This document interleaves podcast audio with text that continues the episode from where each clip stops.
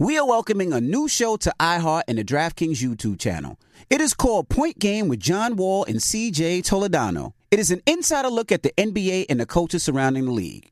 Every week, the five time All Star and the number one pick in the 2010 NBA Draft, John Wall, will give his unique perspective on hot topics in the league and tell the best behind the scenes stories from his time in the NBA. So check out Point Game with John Wall and CJ Toledano on the iHeartRadio app, the DraftKings YouTube channel, or wherever you listen to podcasts. Don't miss the new docuseries Black Twitter, A People's History from Onyx Collective and Hulu. Based on the Wired cover story by Jason Parham and directed by Prentice Penny.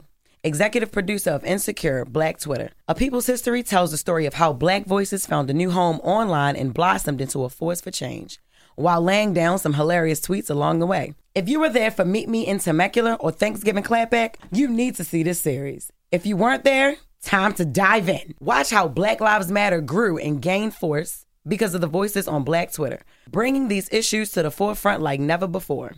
From the memes to the movements, see how this powerful community shapes culture, society, and politics. Black Twitter, a people's history, is now streaming on Hulu. In the pressure cooker of the NBA playoffs, there's no room to fake it. Every pass, shot, and dribble is immediately consequential. The playoffs are the time for the real.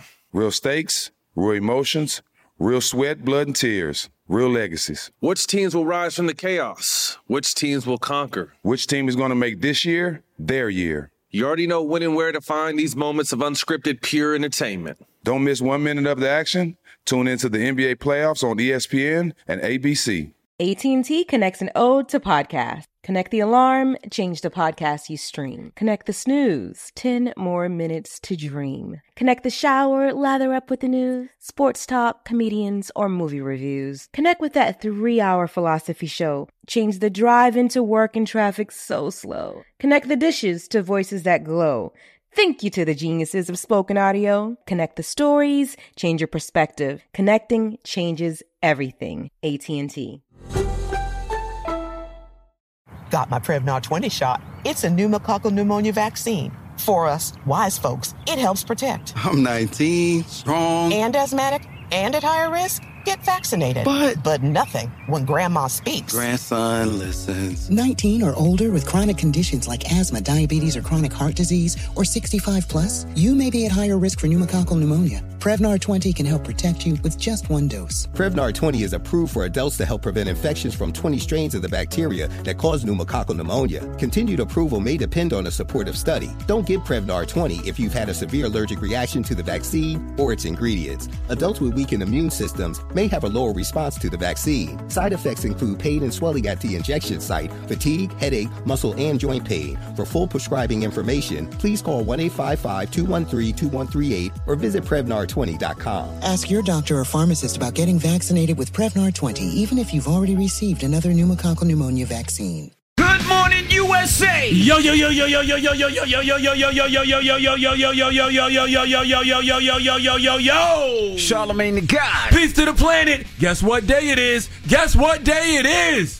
Hump day. Good morning. We back, baby. Another right. Wednesday on the Breakfast Club. What's happening? How y'all feel out there? Yes, it's Wednesday. It's hump day, middle of the week, and our guest host is running a little late. Uh, you know, listen. Her, our guest host this morning is Lala Anthony again, La Lazy. Mm-hmm. I don't even like to say that they uh running late because you know, it's not like they really work here. So, That is true. So you know, They're not getting a check. She got four hours. Yeah. she can get here when she get here. That's right. You know what I mean? That's right. Still get here. You know, maybe do a little makeup. You know what I mean? Drink a little Starbucks or something. Mm-hmm. You know, she'll she'll get right in the groove. That's right. Well, we got Stephen A. Smith joining us this morning. Stephen A. Smith will be here this morning. He has an amazing new book out. It's called Straight Shooter. You know, I love uh, I love reading. I love books, and Stephen A.'s book is really, really good for a number of reasons. But the the, the most important reason is because he don't be talking about his personal life. Not at all. You've never really heard Stephen A. delve into his personal life, and his book, uh, Straight Shooter, a memoir of second chances and first takes, really, really digs into his personal life. I thought he was married for the longest. Nah, he got two baby mamas though. That you found out in the book. Found that out in the book. Okay. He got two baby mamas, and you know he, he talks about he talks about a relationship that I think that uh, men don't talk about enough, which is the relationships with our fathers. You know what I mean? Uh, especially when uh, some of them weren't the best, and he definitely didn't have the best relationship with his pops. He talks about that a lot in the book. But we'll talk to Stephen A. Smith uh, this morning. Straight Shooter, a memoir of second chances and first takes. He'll be here to discuss that. Absolutely. My dad called me yesterday. He was like, I just want to tell you something. I said, What's up, Pops? He goes, I love you. So my Pops was listening. So if you're listening this morning, Dad, good morning. Yeah, I realized the context of. Uh, I get what y'all, the discussion we was having yesterday, but man, love you is just a matter of context. You know what I'm saying? Mm-hmm. And that's what I was saying yesterday. If you know an individual loves you, your dad could have called you and said, I just want you to know, love you, son. Right. It'd felt the same way as I love you. You don't think so? Yeah, would have. It's just about context, man. Yeah. You know, if you're on top of somebody breathing and sweating and, you know, y'all making love and you say, I love you, it's a different context. Yeah. You know? Like, you can't even look me in the eyes right now. Say, I love you, King. You love me? No, say it to me. No, you say it first. I love you, King. All right, thank you. See what I'm saying? I love you back. See what I'm saying? I said, I love you back. That's cool. I No, said, I love you back. back. is cool. I, I- you know, I say I love you more. All right, that's too much going on too. now. Okay, it's too much. Why? Why is love too much? It's too much. That's the problem with y'all Negroes. I love you, That's why it you got a hump in your back now. I don't have a hump You got a hump back. in your back right now because you can't my accept love. Accept have a hump love. Straighten back. up and accept My love. My back is straight. there you go. Why you why you poking your nipples out? What? Look look at look at his nipples. See Red's looking. Why am I? What are you talking about? This is all right. First of all, it is cold in here. So if you see, See? nipples, See? it has nothing to do with you. See, I can't. It's I'm just not cold in here. I'm not doing this with you today. Okay, it's cold in here. All right. You know, I got I got nipples up top and shrinkage Okay. below. All right. Well, let's get the show cracking. Where's Lala when you need her, man? I, I, this is too much masculine energy here. It's too much. Uh, There's nothing about me that's masculine. You're right. You're absolutely right. All right. We got front page news. personified. All right. Okay. Now we got to tell you about this winter storm that's about to hit the. Uh, I can't even say the East Coast, the East Coast, the South, and a, a bunch of areas. So we'll talk about it when we come back. It's the Breakfast Club. Good morning. Morning, everybody. It's DJ Envy, Charlemagne the God. We are the Breakfast Club. Let's get in some front page news. Now, congratulations to LeBron. I think this is pretty dope. I think he's like 200 points away from beating the uh, all-time scoring record. Last night, Yeah. LeBron James, uh, his team, the Lakers, were playing the Clippers, and he becomes the first player in NBA history to score 40 points against all 30 NBA teams. I mean, he's the greatest old player of all time, right? I think it's safe to say that. I've never seen nobody at what 38 years old Yep. play at the level uh, Bron is Bron is playing at. He's absolutely the greatest old player of all time. They're saying in the next six or seven games he'll beat that record of uh, all-time scoring. Now, uh, be careful out there. All right. Now they're saying 17 million people are under winter storm warnings. Now this is from Texas to New York. So they're saying a winter storm warning uh, will be hitting today between one and three. They say some places it might just get an inch or two inches of snow. Some people are going to get 10 inches of snow, and that will affect Texas, Oklahoma, Arkansas, Missouri, Illinois, uh, Indiana, Ohio, Michigan, and of course New York and New Jersey. So be careful out there. I, we can't handle no 10 inches, bro, bro. You can't. Hell no. You ever tried? I don't. Listen, I don't want 10 inches of snow. Not right now in January. And why do they always wait until, you know, the season's about to change to do stuff like this? I I don't know. Hey, they should have did this around Christmas. Who's they? You, what you mean they should have did? it? Mother Nature. Oh. I'm trying to be politically correct. I don't want to. I don't want to misgender her. Oh my goodness. I don't want to call her a mother and she's not. Well, you stupid. Now let's they- let's talk about classified documents. All right. Now they've been finding documents all over the place, and Pence actually spoke out about them finding documents at all these other places. Did you take any classified documents with you from the White House? Uh, I, I, I did not. Do you see any reason for anyone to take classified documents with them leaving the White House? Well, there'd be no reason to have classified documents, particularly if they were in an unprotected area.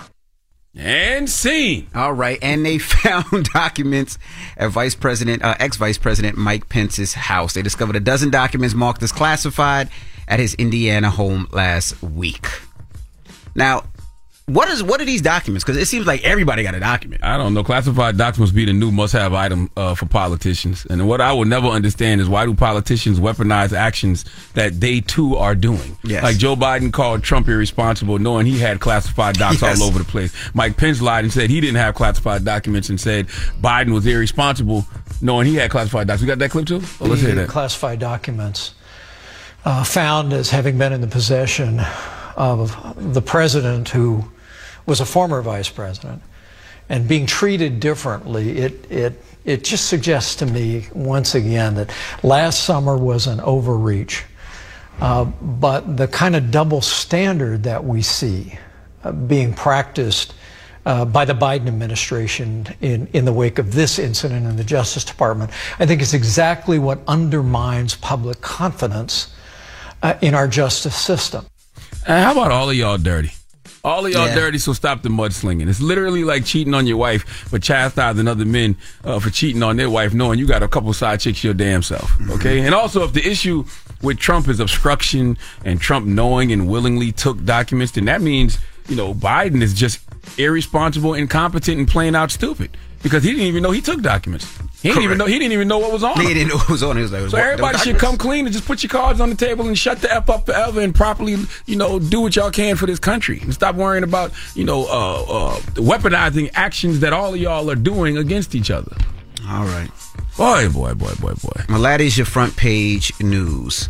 Now get it off your chest. 800 585 1051. If you need to vent, phone lines are wide open again. 800 585 1051. Get it off your chest. It's the Breakfast Club. Good morning. The Breakfast Club. Because being the greatest old player counts too. Because at the end of the day, you're, you've never seen anything like this. I mean, it just adds on to his legacy. The fact that he's 38 years old and still balling the way he's balling right now. He's the greatest old player of all time. You ain't never seen nobody at 38 execute at this level. He never seen nobody else the way he was doing it at 25, 28 That, no, that, that, that's that's not that's that's not true. That's not true. That's not true. All-around- So when last all-around player is probably like Bird? Who- Man, man, yo, you, you you, you, you got to stop, bro. You got to stop. You, we, we've seen Kobe Bryant. We, we, hey, we, we've seen Kobe Bryant. We've seen Allen Iverson. We've seen Shaquille O'Neal. We've seen Kevin Garnett. We, what are you talking about? All around. What do you mean all around? Point guard. They can be a small forward. They can be a center. Listen, LeBron None can do is that. Le- LeBron is a top five greatest of all time NBA player, probably top three. But you cannot discount what he's doing right now at 38 years old. Like, yes, that matters. He's the greatest old player we've ever seen. We've never seen this before. Hello, who's this? Hey, DJ Envy. Good morning, Good morning. Coach Davis, man. Charlemagne, how y'all doing? What's, up, my brother? I'm good, man. Hey, listen, you know, Envy, I want to say congratulations to you and you, Charlemagne, you know, for, you know, dealing with your health, man, and getting these colonoscopies. Yes, you know, sir. As, as Wendy used to say, I'm a man of a certain age. And, um, you know, I'm definitely, this is my second colonoscopy that I'm scheduled for in February, you know, but I also, you know, want y'all to talk about these prostate exams too, man, because black men are dying at a, a high clip from prostate uh, cancer as well. You Yeah, know? I just got my pro- And- I got my prostate looked at. I got I got the uh, the ultrasound thing done. Yeah, me too. I did that like a week ago. Yeah, yeah, that, that's huge, man. You know, because you know they, they have the negative connotation of of you know black men, especially not going to the doctor and and, and getting that check because of the sexual connotations to it, and that's a bunch of nonsense, man. You know, it, it, you, you know, you you got to worry about your health and, and life. Let me tell you something, rather, man. rather than you, you know, your sexuality. I got I mean, I got four daughters, King. Right? I'm 44 years old. I need to live to at least be 90 something years old, close to 100. So I'll let a man look at my butt all day long if it if it allows me to do that. Facts. You know, hey, I got I got one thing to say, man. I, I want to ask y'all a question. I don't know if y'all know about the young man from Ohio, Sinzae Reed. Nah, who that? Nah. But I well, um, in October he got into an altercation with a white man, and the white man ended up killing him. Young man was 13 years old. Nah, I didn't see that. And- I didn't see that. We'll yeah, look- we'll look it up, Yeah, though. the dude, the, the, the dude that killed him got arrested. Forty-eight hours, he's out. They Damn. dropped all the charges, and and um, the young man is dead. Like they not recharging this dude. They he claims self-defense. Google it, bruh. bruh. Sinzae Reed, S I N Z A E R E E D. I'm gonna look into it. Thank you, Crazy. brother.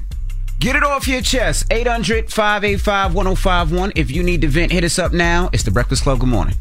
The Breakfast Club. It's a new day. This is your time to get it off your chest. Wake, wake up. Whether you're mad or blessed. It's time to get up and get something. Call up now. 800 585 1051. We want to hear from you on The Breakfast Club. Hello, who's this? Yo, Big Chocolate the Toe Sucker, how we doing, man? Oh God. So listen, two quick things. Now listen, wait, listen. wait, I'm sitting here trying to enjoy wait, my wait, breakfast. wait, You don't gotta stop Hey, all I'm- this hey, I love hey, you hey, talk, all right? hey, hey, hey, And hey, uh, Big Envy, Chocolate. be careful, Hey, protect Hey, yourself, brother. hey, hey. What? Can you say good morning to Lala? Say good morning to people before you just start talking, bro. Oh, oh, I'm sorry. Hey, Lala, how you feel? Hey, I just wanted to address the toe sucker part. No, you don't. Oh, okay. please yeah. Oh, I'm, I'm a toe sucker for hire if you so Oh, desire, girl. I saw you last night and think like a man. I was looking for the pretty toes, but I didn't see him. What, what's up? What you mean? I had shoes on. My feet are nice. What are you talking about? The, the next movie, I want to see some toes, baby. All right. Oh Lord. Go ahead, man. Finish what you got to say.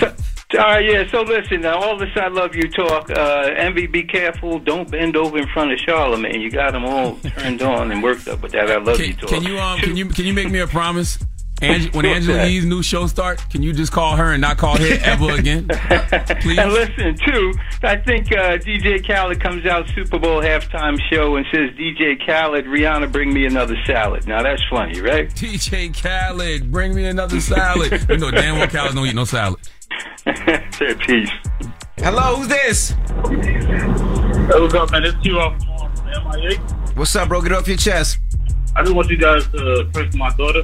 Uh, that I got a newborn. She's on, on the 14th, and she's a preemie, 24 weeks. Oh Oh, man, she's a baby definitely. 24, week, 24 weeks early. All right, definitely pray Definitely for you. sending our healing Prayers to up. And putting prayers up. Yeah. Sure. Well, good luck, brother. Um, and then um, I got something for you on DJ. What you what you got? All right. Damn, he just blew you without asking. I know, right? Oh my God. Have a good one, man. Hello, who's this? It's Terrence down here in Newport News. How y'all doing? 757. What up, Terrence? Get it off your chest. What? What? I'm sitting in a country where the previous president and the former president both under federal investigation.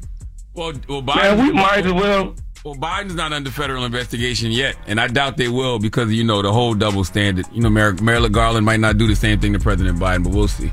Uh, but the way it's looking, I thought they're trying to legalize criminalization. Where you see inmates in prison running a campaign. About, I'll be home in 90 days. Vote for me. I feel you, my Y'all have a good day. though. Yes, sir. All right. Uh, then. All right, get it off your chest. 800 585 1051. If you need to vent, you can hit us up. And La Lizzie has joined us. She I'm came in here. hot this morning. She I came in did- hot. came in hot. came in hot. Got some things on my mind. All right, now we got rumors on the way. Live, you ready? Yes, we're ready. We're what, ready. What we teasing? We just teasing. So we're teasing that Justin Bieber sold his music catalog. We want to talk about that. Saw an interview where Nia Long got emotional talking about you know some of the things she's she's she's been through. Want to touch on that? It's some it's some good stuff. It's some surprises. A lot going on. And Lala said she want to talk about marriage That this she morning. sure did. Sure did. She came in hot. So We'll we'll, get into that next. It's the Breakfast Club. Good morning. The Breakfast Club. In the pressure cooker of the NBA playoffs, there's no room to fake it. When the NBA championship is on the line, every pass, every shot, and every dribble is immediately, undeniably consequential. The playoffs are the time for the real.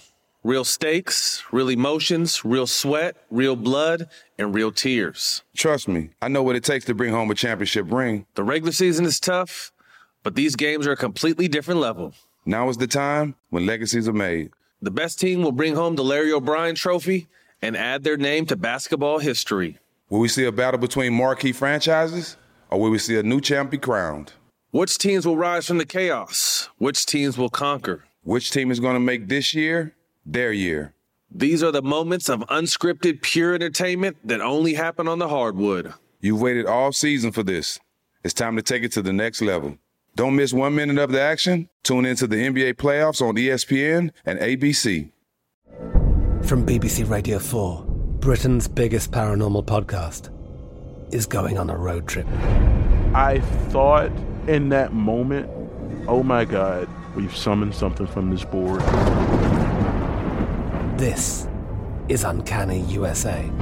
He says, Somebody's in the house, and I screamed. Listen to Uncanny USA wherever you get your BBC podcasts, if you dare.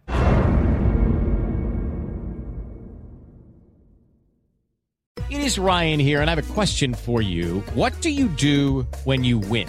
Like, are you a fist pumper?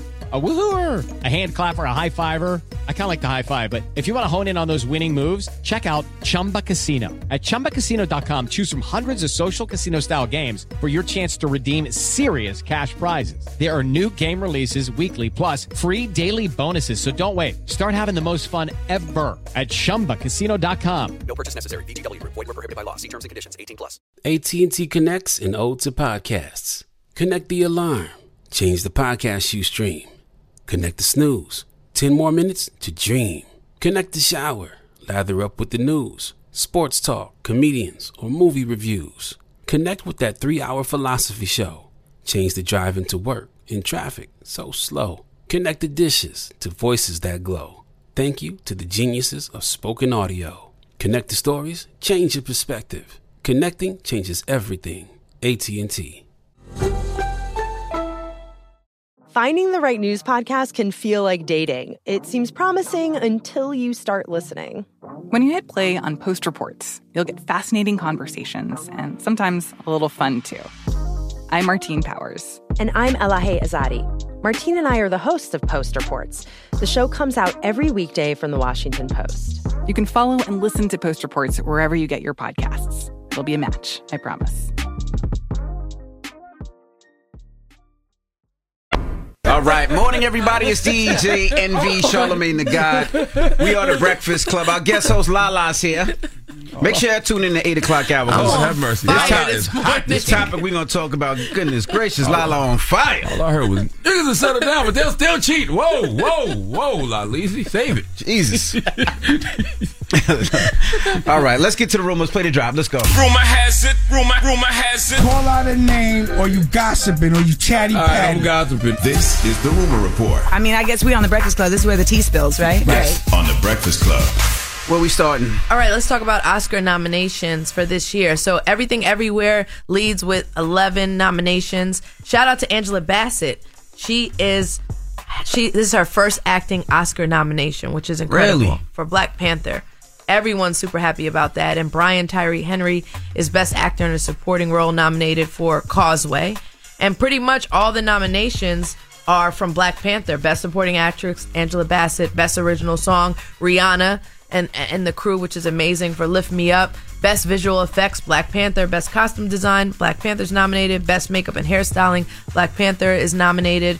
But No some of Woman the, King? The What? snubs. Let's go ahead. Well, no, it's Angela is the first uh, person from Marvel, Marvel. to be nominated for Mm-hmm. an Oscar. She's been nominated before. She got nominated for uh, What's Love Got to Do with It? Yeah, so Angela Bassett snags the Marvel's first acting Yep. nom- Oscar nomination, which is awesome. But the snubs, The Woman King, Till, and Nope, they were shut out from the Oscar nominations. And Halle Berry still remains the only black woman to win the Oscar for actress in a leading role for her performance in Monsters Ball. There is no way in hell that uh, Danielle Deadwyler, who played uh, M- Mamie Till, and Viola Davis shouldn't have been nominated for Best Actress. No Definitely way. Viola Davis. Like y'all don't got hell. eyes, ears. Like She no killed Woman. King. Yeah, yeah, Viola killed Woman King. Have you seen Till?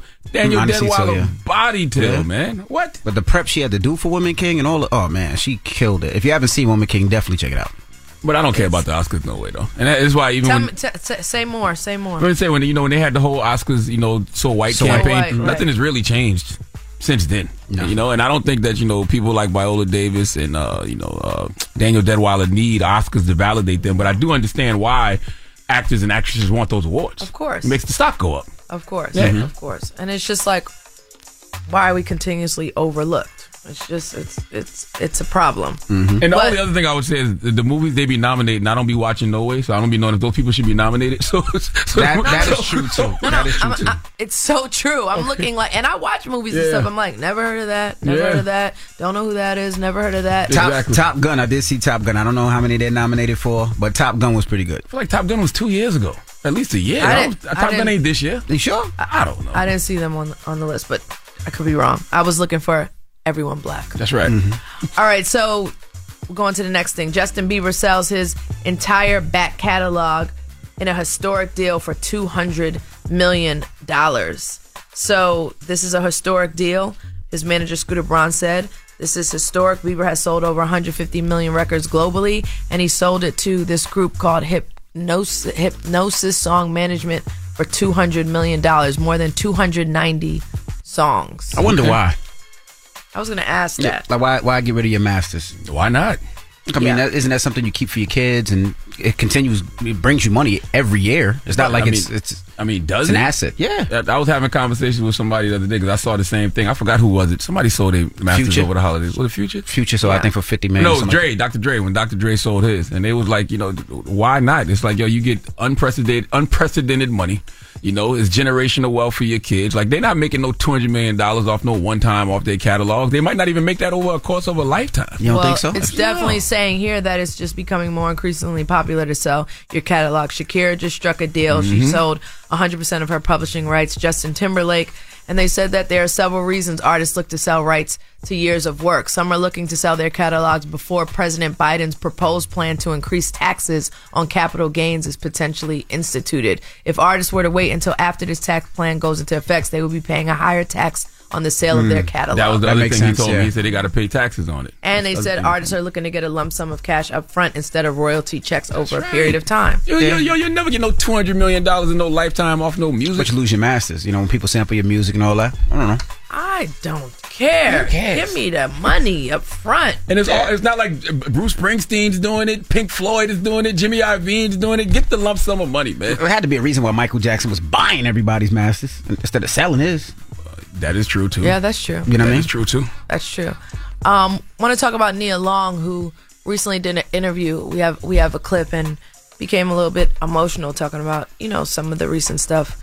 Personally, she's been through. She's just an icon, a class act, a friend. I love Nia Long, but let's go go to the clip. I, I still have my anonymity, and I appreciate that about my career. I appreciate that. However, I've I've managed to do that. That it's it's the thing that allows me to stay connected to the people and to be human and not try to to to be this perfect being. And you know I've had some pretty devastating moments in my life over the last couple of months and I've had to just say it's all right. You'll pick yourself back up and oh my god I'm about to cry. Um you pick yourself back up and you keep it moving. Class act in every way possible. And I just think there's like this I don't there's like this thing I don't know, like when people in the public eye go through stuff, it's like this kind of idea of like well, people don't feel bad for them or what did you expect or what Mhm. did you think? Especially even when dealing with athletes, it's kind of like, well, what did you think was going to happen? And guess what? Nobody goes into a marriage thinking Nah. that that's going to Oh, he's happen. an athlete, so this is going to happen. Yeah, Oh, it's just like, oh, so what did you this, expect, no. or what did you this, He's what did you that? No, I not mean, at all. no, you don't go into a marriage thinking that. If you thought that and believed that your connection with that person wasn't something different, then you want to get married to them. Well, hold on, Elijah. Just now, you know, when you was ranting and raving behind the scenes, you said, uh, what? People gonna cheat. Right. I'm not saying you should accept it, but I'm right. saying you. No, but I'm saying I did not go into a marriage with the idea of I'm doing this, but I know I'm getting cheated on. Oh, gotcha, Or I gotcha, know I'm gotcha, going gotcha. to get Yeah, cheated yeah, on. I went into a marriage saying I found a connection or someone that Mhm. we're going to do it different. Absolutely. And regardless if you're athlete, whatever you are, entertainer, any kind any kind of business you're in, you can't just say like, well, you married an athlete or you married a rapper or whatever. So You should expect what, it. what you should expect Yeah, it. yeah, yeah. And then and then some people go further and say you should expect it and you should be okay with it. Yeah. Right. Now there's another piece to it. Yeah. Like not talk just about this. accept it, but be okay with it. Yeah, because that, that this is next a, that hour. is a stereotype, Exactly. right? Because it's not like you know, it's not like pastors don't be cheating. Uh, people that you don't expect to cheat, they Right. sometimes they jump out the window too. Right. Right. But that's why you got to get you a black man because black men don't cheat. We're gonna talk You about know it eight o'clock hour. All right. Yeah, because I, I I- I have more to say. We're gonna talk about it. We're gonna talk about it next hour.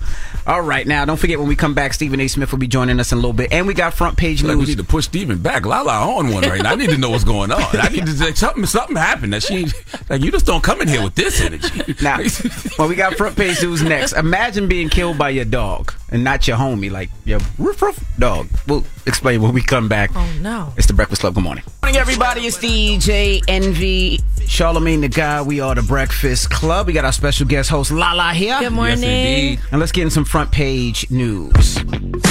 Now let's talk U.S. Airlines, meaning the airlines in the uh, in America. All right, now because I said U.S. Airlines opposed for the to Canada. Yeah, it's gonna sound like I said U.S. Airlines, but we're gonna talk about the top nine airlines. All right, number one. Who's number one? JetBlue. No way. Delta. Delta's number one. Delta, Okay. yeah, Delta. Number two is Alaska. What? Number three is Southwest Airlines. God, that's a damn lie. Number four, Southwest Airlines is a United. bus in the sky. Southwest Airlines. Yes. Uh, So I'll tell you number nine. Number nine is JetBlue. How JetBlue so low? Why? I, I actually have great experiences on JetBlue. Before JetBlue, number eight, Frontier.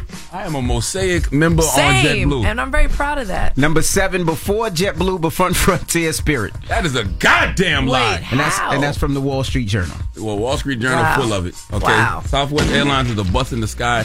Okay, you go in there and you play musical chairs. They're ranked number three, sir. There ain't no damn way in hell. How is that possible? I had, do they have first class? Do they give you soda and water? Last time I checked, you, when you get on Southwest Airlines, you pick your own You seat. pick your Yeah, you own pick your own seat. And Yeah. they be having the music playing. Yeah, when the you music pick your stop, own seat. everybody got to sit down. It's literally No, musical chairs. that's it. That's what I heard. So that's the airlines. Now this is uh, a sad story. So uh, a hunter, I guess he's uh, I'm not sure what town he is. Oh, Kansas. Okay, so he's 30 years old. He was driving in his truck with his dog, and the dog accidentally, I guess, bumped the rifle or stepped on the rifle, and the gun went off and killed him. Well, they need to press charges on the dog. Well, they can't press charges. No, on the if dog. Alec Baldwin is being charged with manslaughter, then this dog needs to be charged with manslaughter too. We cannot live in a country where dogs get better treatment than humans. Okay, when dogs get killed in this country, humans get held accountable for killing those dogs. So the same rule should apply. I recommend the death penalty. That dog needs to get put down. For the dog? Euthanized. He didn't grab the trigger, the I don't pull care. the trigger. He Nope. bumped into it accidentally Nope. or stepped on the trigger. It was an Ah. accident when Alec Baldwin did it too. Damn it. Jesus. All right, he's being charged. It's horrible. Yeah, Charge that's the dog. Now, in some other sad news, a grandmother held in a chokehold by grocery workers after refusing to give them the fifty dollars she found. Now, she was in a grocery store. What? Stop funny, man. People are out Man, of come control. on, man. Stop, man. She found the money and they put She her in found the chokehold fifty dollars 'cause they on the ground, money. and everybody, you know, when you find money, that's my money. That's What my it, money. what if it was that person's fifty dollars? She refused to hand over the money. Man, so she was confronted stupid, by the man. store employees and physically restrained. Come Oh, on, man. Come on, man. Where the grandkids at when you need them, man? Come on, man. You can't be doing grandma like that. Now, the three employees that held her down, she was 65, uh, have been fired. Why it took three? Was that my DNA was holding down? Why it took three employees to hold grandma down? My God. I need to see pictures, man. It got to be a video or something. I need to see what's happening, man. Now, the store owner has issued an apology to Smith, in addition, offering to pay bail for her daughter because her daughter came up there after and wilded out. You think that's grandma? That's grandma. We shooting Went up the whole grocery store for grandma. And we- we have audio of one of the family members. Uh, This beautiful elderly black sister who is suffering and fighting cancer. The fight over that $50 escalated. At one point, Smith was put in a chokehold. One employee snatched the money from her hand. DA Travis Cohen sending Fox 26 this statement, saying they're carefully reviewing the video and witness statements from the incident, and that the investigation is ongoing. If you had extensive video footage of some black people in this county choking a white woman the way they choked her and beat her, would you call it an ongoing investigation? When you turn around and step on one of us, we all coming. And that lackluster letter that you had, Mr. DA, We're not hearing this because we're going based on the Texas Penal Code. Come on, man. You ain't say they was black and white now. you just read the story. I just read the story. You ain't put the racial element into it. You You ain't say it was a bunch that of white people doing that to an older black woman now. Bro. Could you imagine though? No, I can't. No, Some- I can't. somebody grab your grandma and put her in a chokehold. No, I can't. You gotta go beat them up. Wait, I ain't hear nothing about no violence. No violence happened after that, other than them choking grandma. Oh, I just tell you the daughter. I'm supposed to be hearing consequences and repercussions happening, and I want to hear, uh, you know, charges being pressed as well. But I still want to hear about, you know, some things happening in that store to those people that did that to grandma. We're not promoting any violence. I am. you know, You choke out somebody, grandma, sixty-five years old, who's suffering from But- cancer. from cancer. But they need three on, man. people to hold down grandma. That- well, And grandma was going to, they said grandma was going to the store to get ice cream and a honey bun for her son. Come on, man. Listen, I am promoting lie? violence in that situation. You Goddamn choke out right. somebody's grandma, Grandmother. 65 years old, and three people hold them down, and you expect me to come up here and keep my cool? Nah. No. No. No. Some things I are just not okay. I agree. All right. Well, that is your front page news. Now, when we come back, Stephen A. Smith will be joining us. He has a new book out called Straight Shooter. A memoir of second chances and first takes. That's right. We'll talk to him next. It's the Breakfast Club. Good morning. The Breakfast Club. I knew that it was if I was going to write a book, there was only one way I could go about doing it. It ain't no there's some damn sports book. It's got to be about me, Mhm. who I am, how I think, why I came to be, how I am, the way that I think, etc., etc. I thought I owed that to the audience, and the only reason I hesitated uh, once I got left go let go by ESPN in 2009, in 2011, people were coming to me to write a book, and I knew I wanted it to be about you know my life, et cetera, et cetera. And my mother at the time, who had just gotten diagnosed with cancer, uh, one that she lost in 2017, God rest her soul, she said she made me swear, you will never write this book while I'm alive. I understand why after we reading it because Yes. I'm sure it had to do uh, with your relationship with your father. Yes. which I felt like That's you know, exactly why. Yeah, you addressed the topic most men don't discuss enough, and that is our relationship with our fathers. How difficult was it to explore that topic? It was hard. And the reason why it was hard, it wasn't the writing process, it was the editing process, which y'all all know. You know, you write it, but they look at it, the editing process. And so when they're editing, it's calling upon you to revisit and revisit over and over and over again. And I didn't wait until a book was finished to like show it to my sisters. I got four older sisters. And I didn't wait until the book was finished. When I wrote those specific chapters, I sent it to them.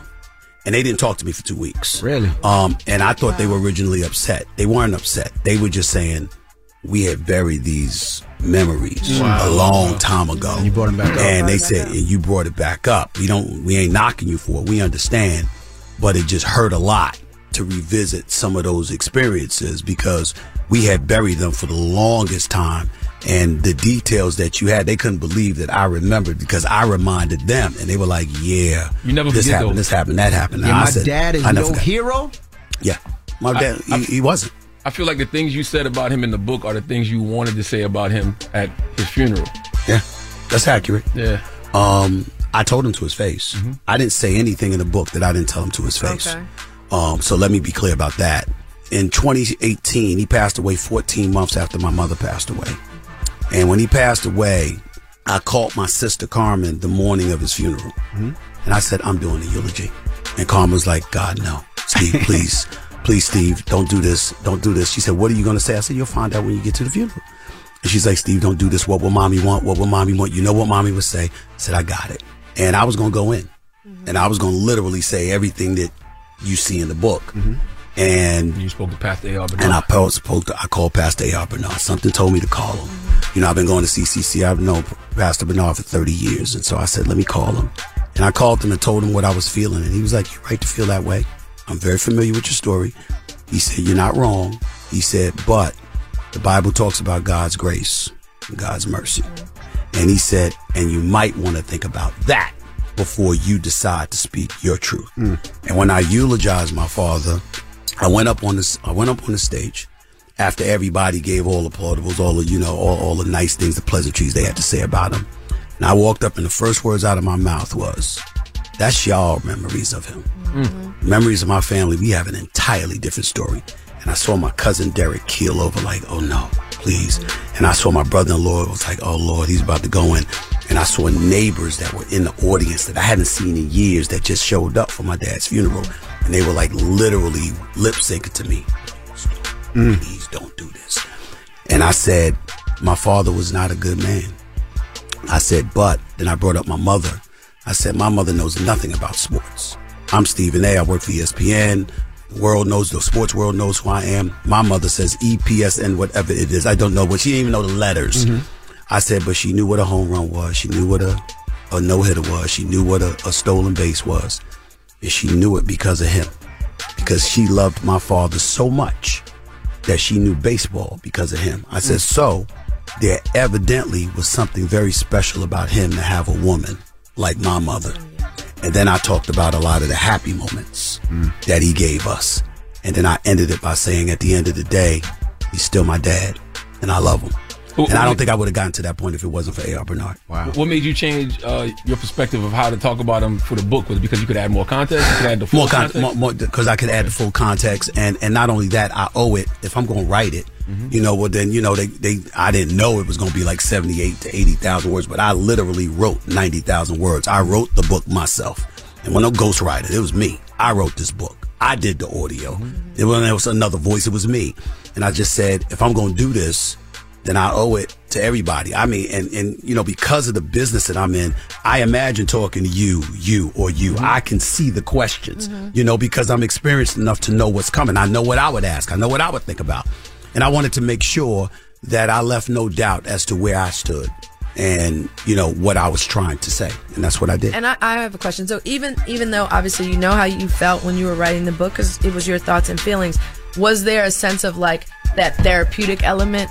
Like you know when people actually put the words on paper and, and write it down and read it and look at it, a lot of authors say like it's a form of therapy. It's like I finally got it out my head and on the paper. Possibly so. I'm not. I'm not. I'm not saying that I didn't feel that way, but there was a bigger emotion coming from it, Lala. I, I, you know, when my mother passed away, to see her in the grave before him, and to see her deprived, she was 76 years old. My mother was at a point where let her go on a couple of cruises a year, and she's in heaven. What was unforgivable to me was not paying any bills Yeah. allowing her to work the hours you were supposed to be working, to have the obligations you were supposed to have. So when you That's had the price that you're supposed to take off. You said you had a conversation with him. When you had the conversation before he died, what was his reasoning? Well, this was year, years earlier. I would tell you about five years earlier.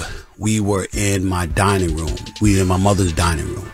He's in there, and his older brother, my uncle Freddie, was sitting next to him. And my father was like, "You don't know what the hell you're talking about. You don't realize what I've done for you." I said, "You haven't done anything for me." You know, he started arguing with me, and my uncle Freddie looked at him and he said, "Basil." That was his middle name, Basil. And he said, "Shut the f- up." Hmm. He said, "This is Stephen. He's a journalist for a living. You know he knows what you that, what you have and have not done, chapter and verse. You have no shot. Just be quiet." And my father just sat back and just took it, and I just I just left it alone for me. All right, we got more with Stephen A. Smith when we come back. Don't move. It's the Breakfast Club. Good morning. Morning, everybody. It's DJ Envy, Charlemagne the God. We are the Breakfast Club. We got our guest host Lala joining us.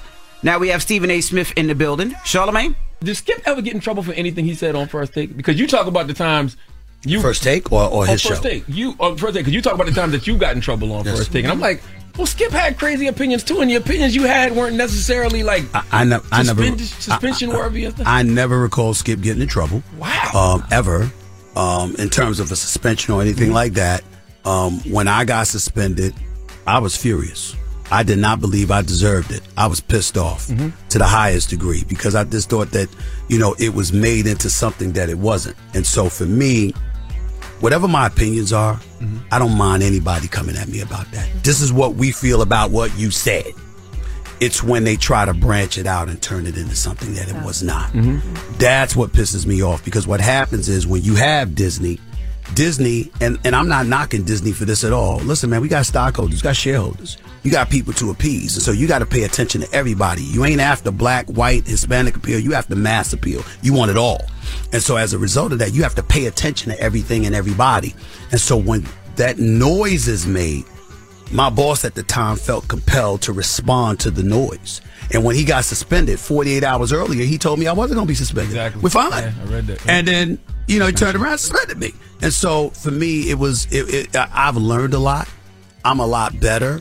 And what I try to do, and all of y'all can attest to this at one time or another, we've all had private conversations. I'll whisper something in y'all ear about something to watch out for. I'm very, very big about these are the minefields. Yeah. Watch out because what I'm saying is, as a product of corporate America, somebody that's been in corporate America for over 30 years, I kind of know where the minefields are. Mm-hmm. And so as a result of that, I might see cats on the come up that I think is going to be in my position or an even higher position. And I'm saying, come here.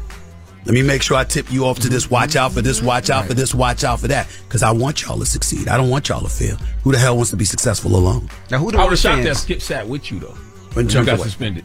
Oh, oh yeah, it shocked me too. But he he he did- listen. He he walked off the set. And said I ain't coming back until my man comes back on because he knew it was wrong too. But I was really shocked that he took that position. I certainly didn't ask him to, and I'm appreciative of that. Doesn't mean I. I mean, shoot, we still disagree 99 percent of the time, mm-hmm. but I did appreciate the fact that he took that position on my behalf. Who are the worst fans? Are they Cowboy fans? They don't care about that. Uh-huh. Go ahead, Skip, Skip fans Yeah. or the Navy fans? Cowboy fans, nobody's worse. nobody's worse. But I will tell you, I will tell. and- The Navy got at you a little bit. They, Listen. they came for your head. First of all, let me be very, very clear. You don't give a damn about I the don't Navy. give a damn. I want to be very, very clear about that. It doesn't phase me. It really, really doesn't. I, I'm just, I, Lala. I, I've you know, you know me for years. I'm just built that way. Rihanna, if she had a problem, that would have bothered me, not her fans. I want. I challenge anybody to to tell me one negative thing I said about that wonderful performer and young lady. Are you excited for this halftime show? I don't want to say I'm not excited. She's fantastic. That's not where I'm. That's not where I'm going with this. Okay, where you going? Ladies and gen- ladies and gentlemen, she's a lot of things. She's spectacular, actually. Yes. And congratulations on new mamahood. Yes. I sense There's but- one thing she's not. Uh-huh. She ain't Beyonce. Well, you I've didn't give said- no nuance to it. No. You just said Rihanna's Okay, no Beyonce. well, well, like if me- you'd have said Rihanna doesn't perform as well as Beyonce. Well, let me give you an does. insight. Let me give you. Let me hook you up on the inside. Sherri Shepherd's team. Mm-hmm. I'm promoting my book last Tuesday. Sherri Shepherd's team comes up to me and they said, "Since you're here, we want a debate like format. We want to have fun with it." I said, "Okay, bring it. No problem." I didn't know what they were going to ask, yeah, right? yeah. But I said, "Sure, no problem." So I'm expecting a debate, right? Rihanna's great. But I'm thinking you got a lot to live up to because there's only one Beyonce. Now, you agree, fine. You disagree, fine. How we get to the point? Why he got to pit two black women again? Really? Well, I, I, I can't. I can't. I just can't be a fan of both. But I prefer Beyonce over Rihanna. That's a crime. Now, in your I didn't know that. In your book, you talk about learning lessons. Yes. And you have gotten in trouble for that before Yes. when you pitted Ayesha Curry against uh, Savannah James. That's right. That's right. Uh, fair. here, Listen. First of all, this Yeah. Fair question. Lala said, "Yeah." Fair question, Lala. And I'm gonna talk. I'm gonna talk. And you said that take cost you the SportsCenter gig, which I didn't know. You I'm gonna talk to Lala. I'm gonna didn't- talk I to Lala. I didn't know. I didn't know that. Yes, yes. Let me explain what happened. so Steph Curry mm-hmm. is in Game Six of the NBA Finals. LeBron and Kyrie are coming. Mm-hmm. They won Game Five after Draymond got suspended, mm-hmm. Bogut and Iguodala got hurt. They win Game Five. Game Six, they coming at Golden State. They down twelve with about four minutes left, and Steph Curry fouls out. Steph Curry pulls out his mouthpiece, tries to throw it at the official, but misses it, hits a fan by accident, blah, blah, blah. Ayesha Curry goes ballistic. What y'all may not have known mm-hmm. was that, and, and I love Ayesha Curry. I mean, no problem, no throwing no shade on her whatsoever. I'm just telling you what happened. Prior to the game, she had tweeted that she was upset because they were backed up in traffic. Now, Jay Z and Beyonce were coming to the game, but nobody knew. So the Cleveland Arena, the Gunda, or whatever it was, right, the Quicken Loans Arena, they held up the traffic. So she was mad about that and was talking about how the wives and the family of the players for Golden State were being inconvenienced. She complained something else about the officiating, blah blah blah. Wow, now Then you after- Ayesha versus Beyonce? no, Wow, Stephen. see, see, you- how you see so crazy, man. Stop, man. So, so, so what happened is that she did that, and then she went off after Steph Curry, you know, g- fouled out all of that other stuff. What I said was, you are representing your man at that particular moment in time. Anything that you do, it's not you, it's the wife of him. And so, because of that, you have to guard yourself and be careful. But now that they've lost two straight and LeBron and the Cavs have been giving it to them, suddenly stuff is rigged. She's an adorable young lady with an incredibly promising future. I wish her nothing but love, respect, and happiness. But you can't do that. You just can't do that. And I'm quite sure somebody got to her, which is why she ultimately deleted the tweet. My other point that I would like to make which will be deemed somewhat controversial, but I, I don't particularly give a damn. I will present in question form, rhetorical or otherwise. If that was Savannah, LeBron's wife, what would we be saying? And I got news for you. As beautiful as everybody wants to say Ayesha Curry is, and she is, Savannah is something special. Skip comes back at me and says, "Oh, please, you know what are you talking about?" Blah blah blah blah. And I'm jumping in like, "Wait a minute, you will get on LeBron about anything." Yeah, yeah, yeah. How all of a sudden this escapes you? Mm-hmm. You know what I'm saying? So that's how the whole Savannah. Ayesha thing came up because what I was saying was if this were LeBron, you would have found an excuse to jump on him. And we all know that Savannah is phenomenal. Mm-hmm. So what are you talking about? That's all I was saying. If Lala is in a public position, if you or you are in a public situation in the moment, and there's a tension that some that your spouse or your significant other could potentially bring to you that could detriment that that could make it detrimental to what you're trying to accomplish, they can't get in the way of that. That's all I was trying to say. Wow, you've been in that I've, position. I've been in that position. The thing is that also Right. nobody in this room has been married to an NBA player before. Mm-hmm. Day in and day out, you're hearing about things Right. that are going on. You're getting vented to about everything. You you have emotions. You act off emotions sometimes. So every night you're hearing about this, whatever's being said, and it's just building up, and you get protective, and then something just sets you off, and you want to say Right. something because you realize your spouse has continuously taken the high road. I said earlier, I remember a time we talked about it before you came Mhm. when I think I tweeted something at Skip Bayless because I was like, "Yo, enough with Right. the Melo slander every Right. Mm-hmm. single day," and I'm, he's not saying anything, and I'm just like, "This is enough," because now it's affecting the household, it's affecting the Mhm. mood, it's mm-hmm. affect so it becomes a bigger thing. That it's like somebody got to say something. Now, is it a right time and place for those Sure. things? Of course, but when you care about somebody, when you're mm-hmm. protective, and when you're competitive, we're all competitors, and you act off emotion, you say things that might not be the right time, the right place, but at that time you're not thinking like that. That's absolutely true. And my point is, is that I didn't blame Ayesha Curry for anything. Mm-hmm. You know, I was saying in that moment, you can't do that. I've never said a word about her prior to that, mm-hmm. right? And so I said that. And when I said that, her response was, "You're pitting two black women against each other," and I was like, "What? How we get to that?" So you- then you did whether you realize it or not.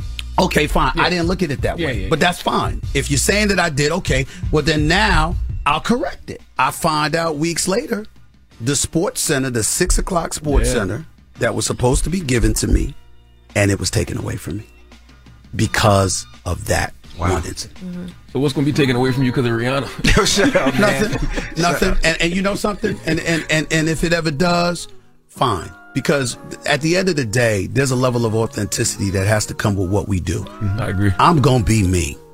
Damn it, that's how I feel. All right, we got more with Stephen A. Smith when we come back. Don't move. It's the Breakfast Club. Good morning. In the pressure cooker of the NBA playoffs, there's no room to fake it. When the NBA championship is on the line, every pass, every shot, and every dribble is immediately, undeniably consequential. The playoffs are the time for the real. Real stakes, real emotions, real sweat, real blood, and real tears. Trust me, I know what it takes to bring home a championship ring. The regular season is tough, but these games are a completely different level. Now is the time when legacies are made. The best team will bring home the Larry O'Brien trophy and add their name to basketball history. Will we see a battle between marquee franchises, or will we see a new champ be crowned? Which teams will rise from the chaos? Which teams will conquer? Which team is going to make this year their year? These are the moments of unscripted, pure entertainment that only happen on the hardwood. You've waited all season for this. It's time to take it to the next level. Don't miss one minute of the action. Tune into the NBA playoffs on ESPN and ABC. From BBC Radio 4, Britain's biggest paranormal podcast is going on a road trip. I thought in that moment, oh my God, we've summoned something from this board. This is Uncanny USA. He says, Somebody's in the house. And I screamed. Listen to Uncanny USA wherever you get your BBC podcasts, if you dare.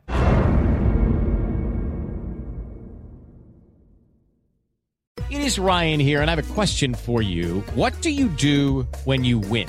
Like, are you a fist pumper?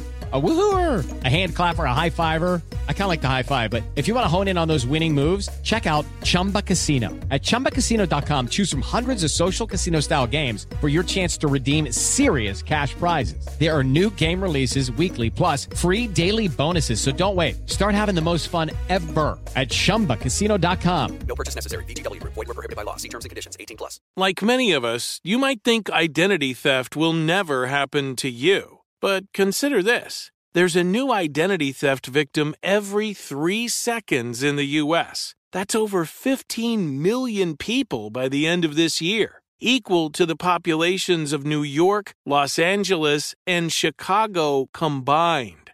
Even worse, identity theft victims often don't even know they're victims. That's why Lifelock Identity Theft Protection alerts you to identity threats even the ones that don't show up on a credit report, like data breaches, fraudulent bank transactions, loan and credit card applications, and crimes committed in your name. If your identity is stolen, your own dedicated Lifelock US based restoration specialist will work to fix it.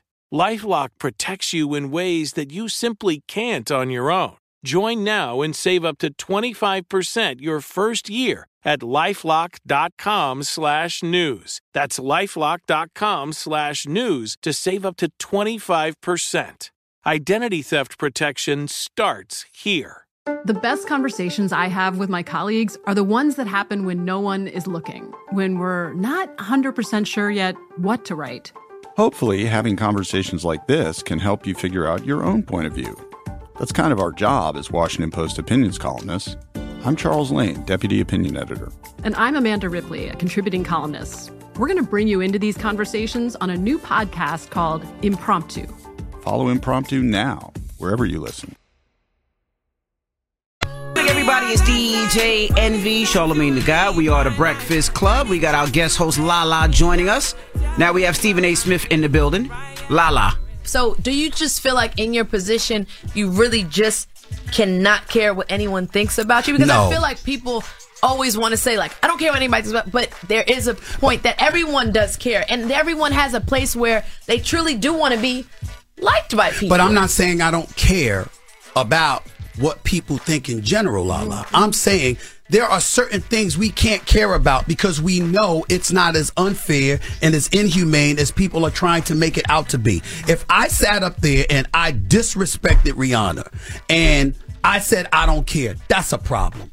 Because she doesn't deserve that. She's home. She's a new mom. She's a beautiful artist. She's doing her things. Most people would dream to have the life that she's had. She's earned it. I got nothing but mad love and respect for her.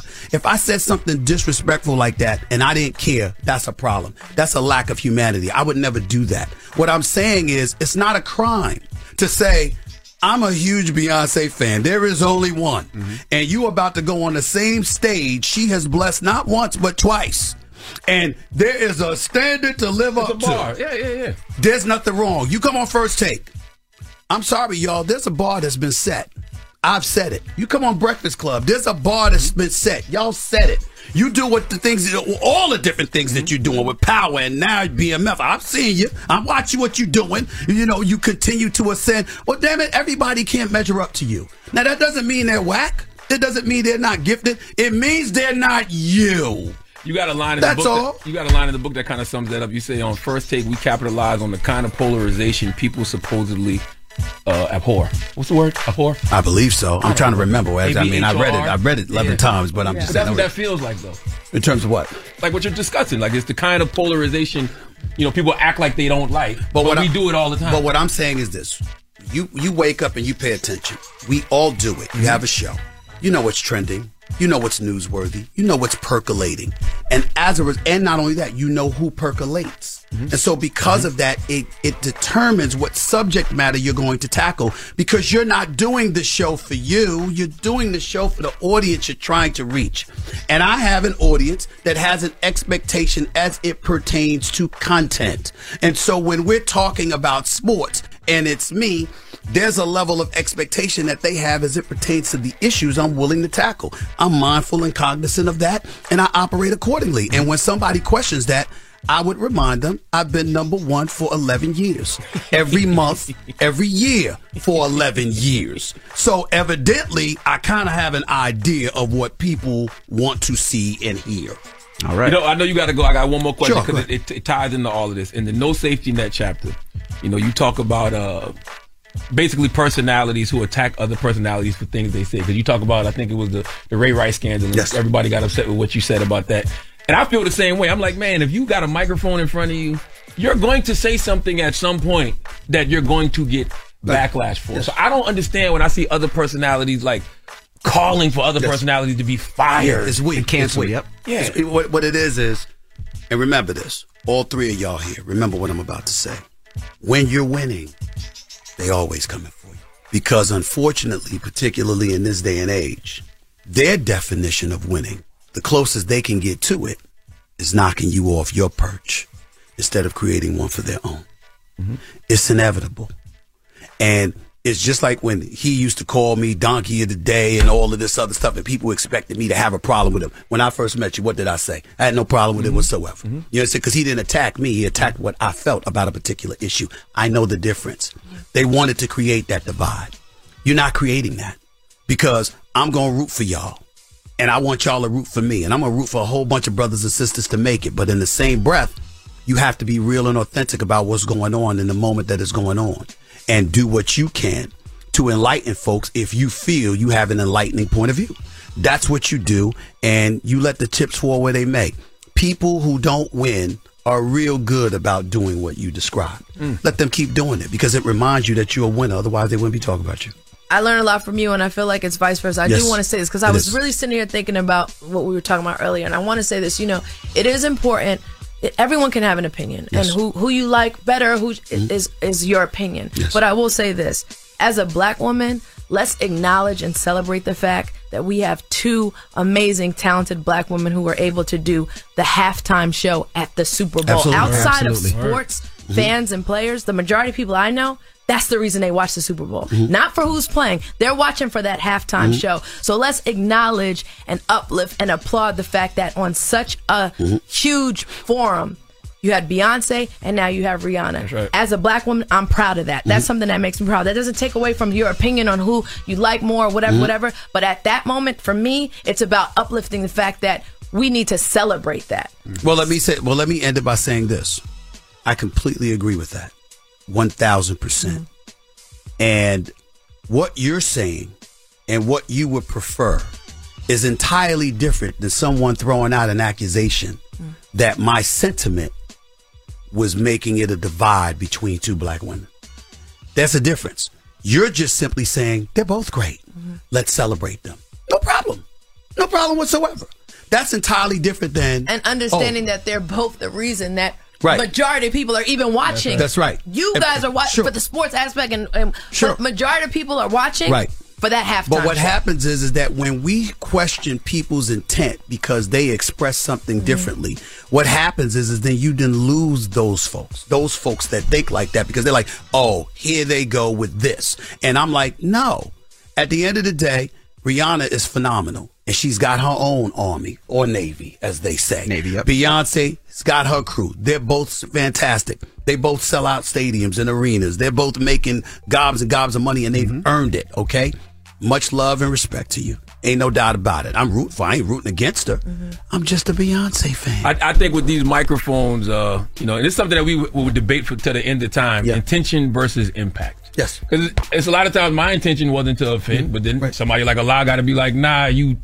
You know, you offended. You know, you Right. impacted that person Sure. in a negative way. Right. In those moments, you just gotta apologize and keep it moving. Yeah, you know, I understand. Which, Which- Which is which is what I did. Yeah, yeah, yeah. But let me be very clear. People didn't like your apology either, though. Well, the hell with all that. First of all, Leslie Jones on Comedy Central, hilarious. She got you. So and, Yeah, she and got she's you. supposed to. Yeah, yeah, she got It's what she does. I wasn't offended by it at mm-hmm. all. All right, because she's great. Not okay, even the hairline And if she's- joke? You don't no, no, bro, that, like- it's it's there, struggling. But I'm 55.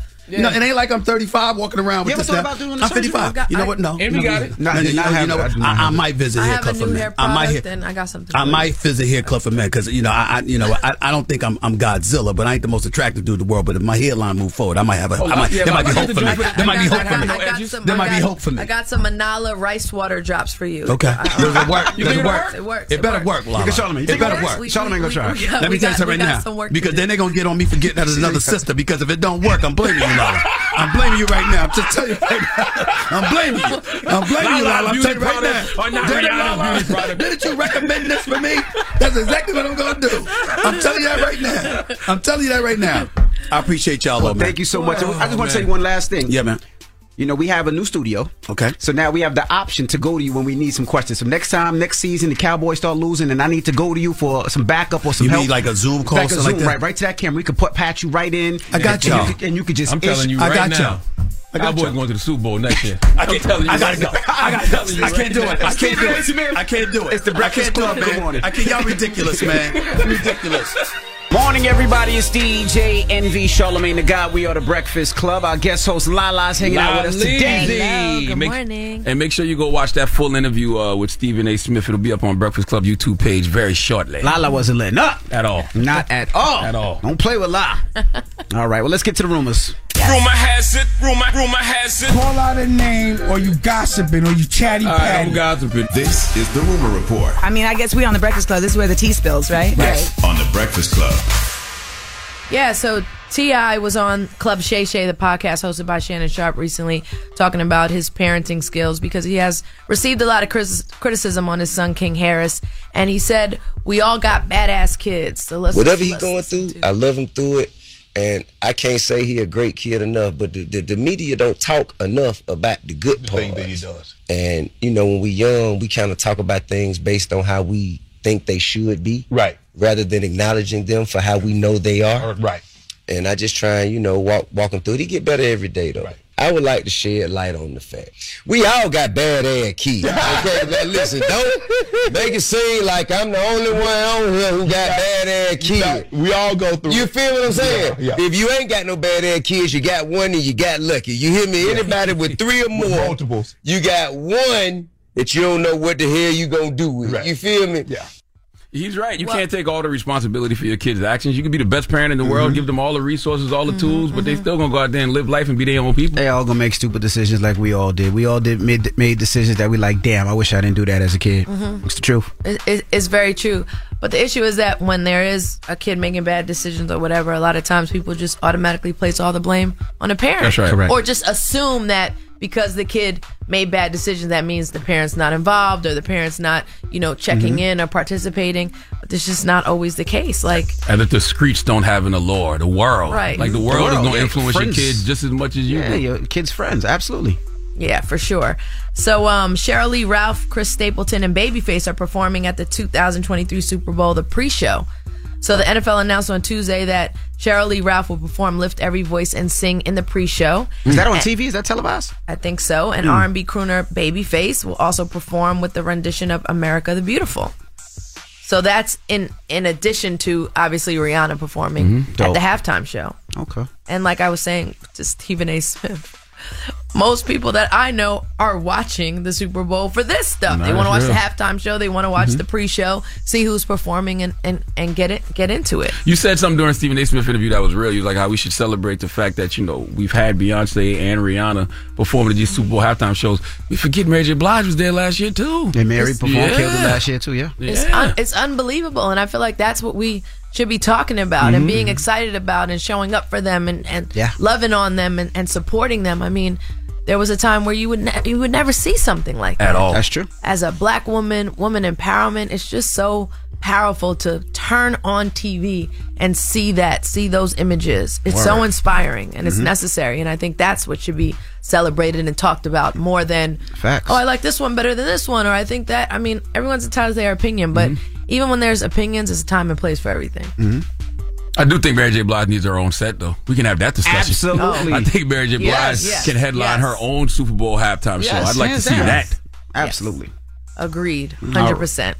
All right. Well, that is your rumor report. Charlemagne, who are you giving that down to? You know, four after the hour, I need a woman named Carmela Maines to come to the front of the congregation. We're going to talk crack pipes and butt plugs. Uh. what do they have in common? We'll discuss. What?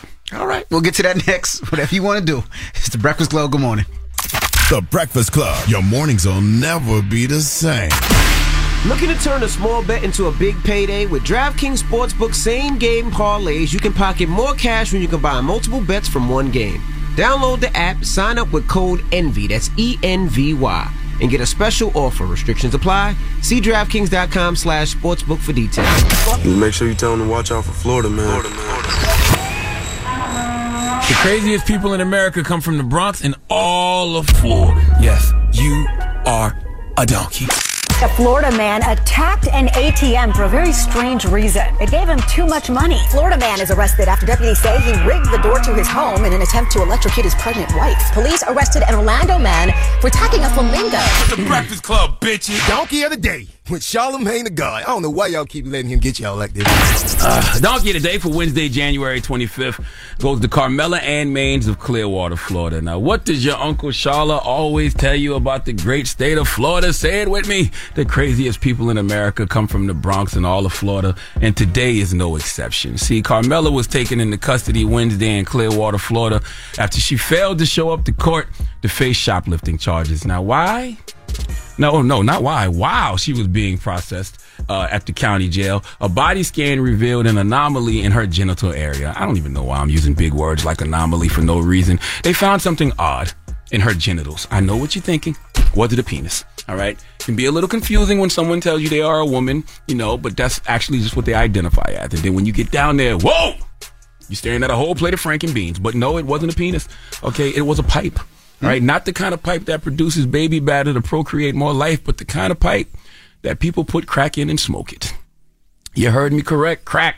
Fried cocaine rocks. This woman had a glass crack pipe in her vagina. Okay, yes, when officials conducted a script search of the suspect, they found a glass crack pipe protruding from the woman's poom poom. Carmela then removed the crack pipe from her vagina and intentionally threw it on the ground and stepped on it in an effort to destroy the evidence. Mind you, she did all of this in front of the officers who had just discovered said evidence on her, but that's not why she's getting donkey the. It could be, but it's not. It's part of it.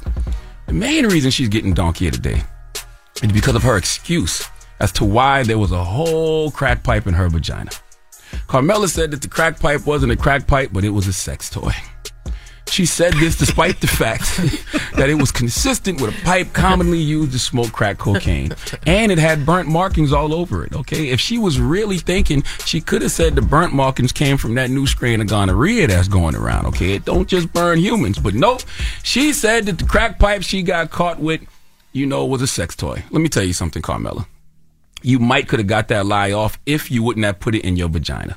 I repeat, you might could have got that lie off if you didn't put the crack pipe in your poom poom. If you're going to try to convince people a crack pipe is a sex toy, then guess where you got to put the crack pipe?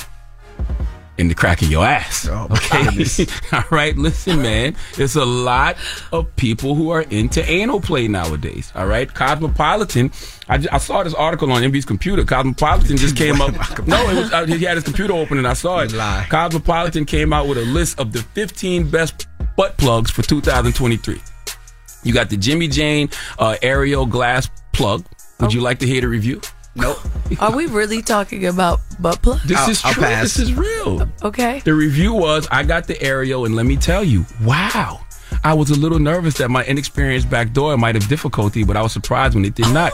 A bit of warming up and some lube, and this thing had me reaching my O. Like most glass toys, you can use it cold or warmed up, and I have to say, playing with this toy was amazing. I highly recommend this toy.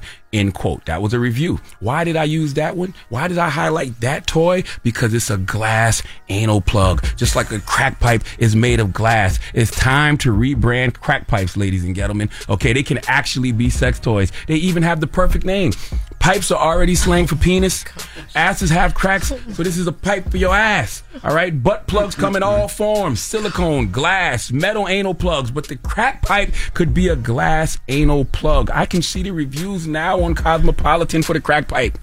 Such a great product, especially for the price. It's only $20, reads one review. Perfect for beginners and seasoned pros alike. Big enough to be satisfying, but small enough that it was comfortable to wear for a good period of time. Oh I recommend the crack pipe to anyone. It's smoking. Bong!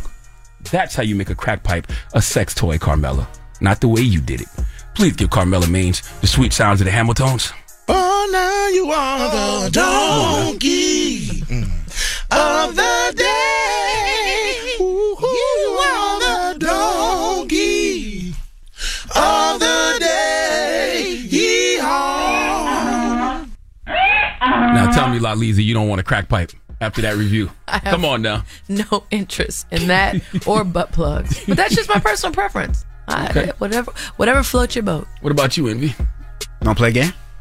No, I don't want to play a game. I, I want to play a game. I'm gonna be honest, man. This woman is on crack. and she's from Florida. I don't know what she is. When I look at her mugshot, let me let's play a game. okay, here we go. Let's play a game of guess what race it is. All right. All right. Lala first. Carmela Ann Maines of Clearwater, Florida. She got caught with a crack pipe in her vagina, and she told officers it was a sex toy. Lot Leezy, guess what race she is? Caucasian. What, what makes you think that, La Leezy? This is just what I think. this is just how I feel. I'm sticking to it. All right. Did I win the money? Envy, Carmela Ann Maines of Clearwater, Florida, got caught with a crack pipe in her vagina. Told officers it was a sex toy. Guess what race she is? See, this is a tough one. Okay. See, because my black people, they they like to hide stuff. They like to maneuver. They don't mess That's with the not police. just a black thing. Knock it off. Yes, it is. That is not just a black thing. Everybody got asses and vaginas. Well, not everybody. But what? Most, most, everybody got an ass. Yeah, you know what Yeah, I mean. Hmm. I'm gonna go with white. Okay. For what reason?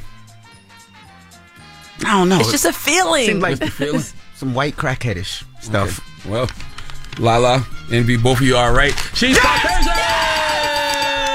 I said it first. You got it. You got She's- it. she's Yes, yes. definitely a crackhead. All But you right. can tell why I was a little confused, right? What? She looks like a crackhead. What do you mean? well, Goodness. she don't look like a woman. I tell you, You know, that- that was- you know what? Let's keep it moving. All right. you know what? Let's More spin off water, of that less crack. Stupid man. Can't believe there's a vagina in this one. All right. Thank you for that Just donkey saying. today. Up next. Come on, Wusa, Come Wusa. on. All Does she look- right. Does she look like she got a vagina? Come on. Come on, Wusa. Wusa. Okay. All right. Now, this morning Lala came up here and she was hot. She was on fire. I don't know why. She, this. Yeah, she she came in at six o'clock this morning. Was on fire. She was like, "I have something I want to talk today on air." So She I'm gonna let her in the room go. and said, "F marriage." Yeah, like, so whoa. do we pose the question first? Nah, and just, then, no, Tell- just tell them All how right, you so- feel get off your chest first. I was talking about I feel like currently marriage is not a goal for people. Mm-hmm. I don't hear people who aren't married saying like I want to get married. You just start hearing it less and less. Like before that was a goal. Like Mm-hmm. before social media and just the way people interact now. I'm not in conversations with people who are talking about like I can't wait to meet someone and get married. Now people say, "Yeah, I want to meet somebody, be in a relationship, you know, have this bond, but I don't need the marriage piece to feel Mm-hmm. like it's successful. And most, I'm not saying all, be careful with my words, most married people that I know are miserable Whoa. and not happy and don't want to be married. They would prefer to be single. And what's happening is people look at the stats and they say, oh, well, divorce rates are going down. But the issue is less people are getting married. People don't want to get married. Now, Lala, the first thing people gonna think is Lala be in a lot of weddings. That- So that they is gonna- true. They gonna That start looking true. at all the weddings you've been in over the last few years. They're gonna look at your friend circle that's Mm-hmm. married, and they're gonna be like, "Is Lala saying that they all miserable?" No, I'm not saying that. I'm, I'm because you're just talking about my. I'm saying in, In general. general. Okay, in okay. General. Well, let's- in let's- general. I don't talk to people in general who are just like marriage. Yeah, love my marriage. Yeah, and it's just You not talk to what me you and hear. Charlemagne. You guys are a small minority, and what I'm saying is people who are not married. Hear me out. I don't hear them talking as marriage, looking at marriage as a goal. Damn, not Lala They choosing just violence against right, married people this morning. at marriage as a goal. But I want, but the reason I want to talk about it because I want to get a better understanding Yeah, yeah, of yeah. why. And also, people are starting to feel like marriage is really just a business agreement between two people. It's like I don't need that. I'd rather meet somebody, you know, have love, have loyalty, but I don't need the marriage part of it all. Now, people are going to also say Lala feels that way because Lala just recently got divorced. And that's okay. Yeah, yeah, yeah. And let's that's talk. okay. Let's talk about it when we come back. We'll take some calls. Is marriage still a goal? 800-585-1051. Let's talk about it. Call us up right now. Let's be respectful with our opinions, people. Okay? Respectful conversation. All right. Mr. Breakfast Club. Good morning. The Breakfast Club. It's topic time.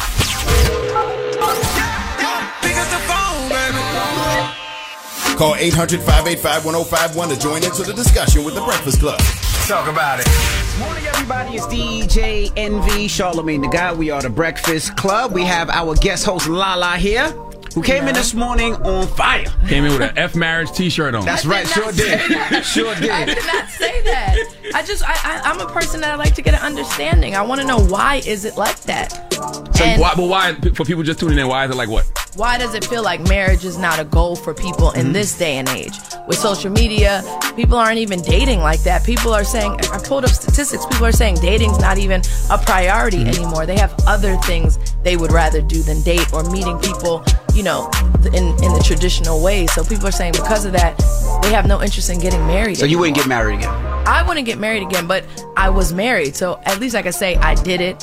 And you know, it didn't work out the way I had planned, but it's not something I would want to do again.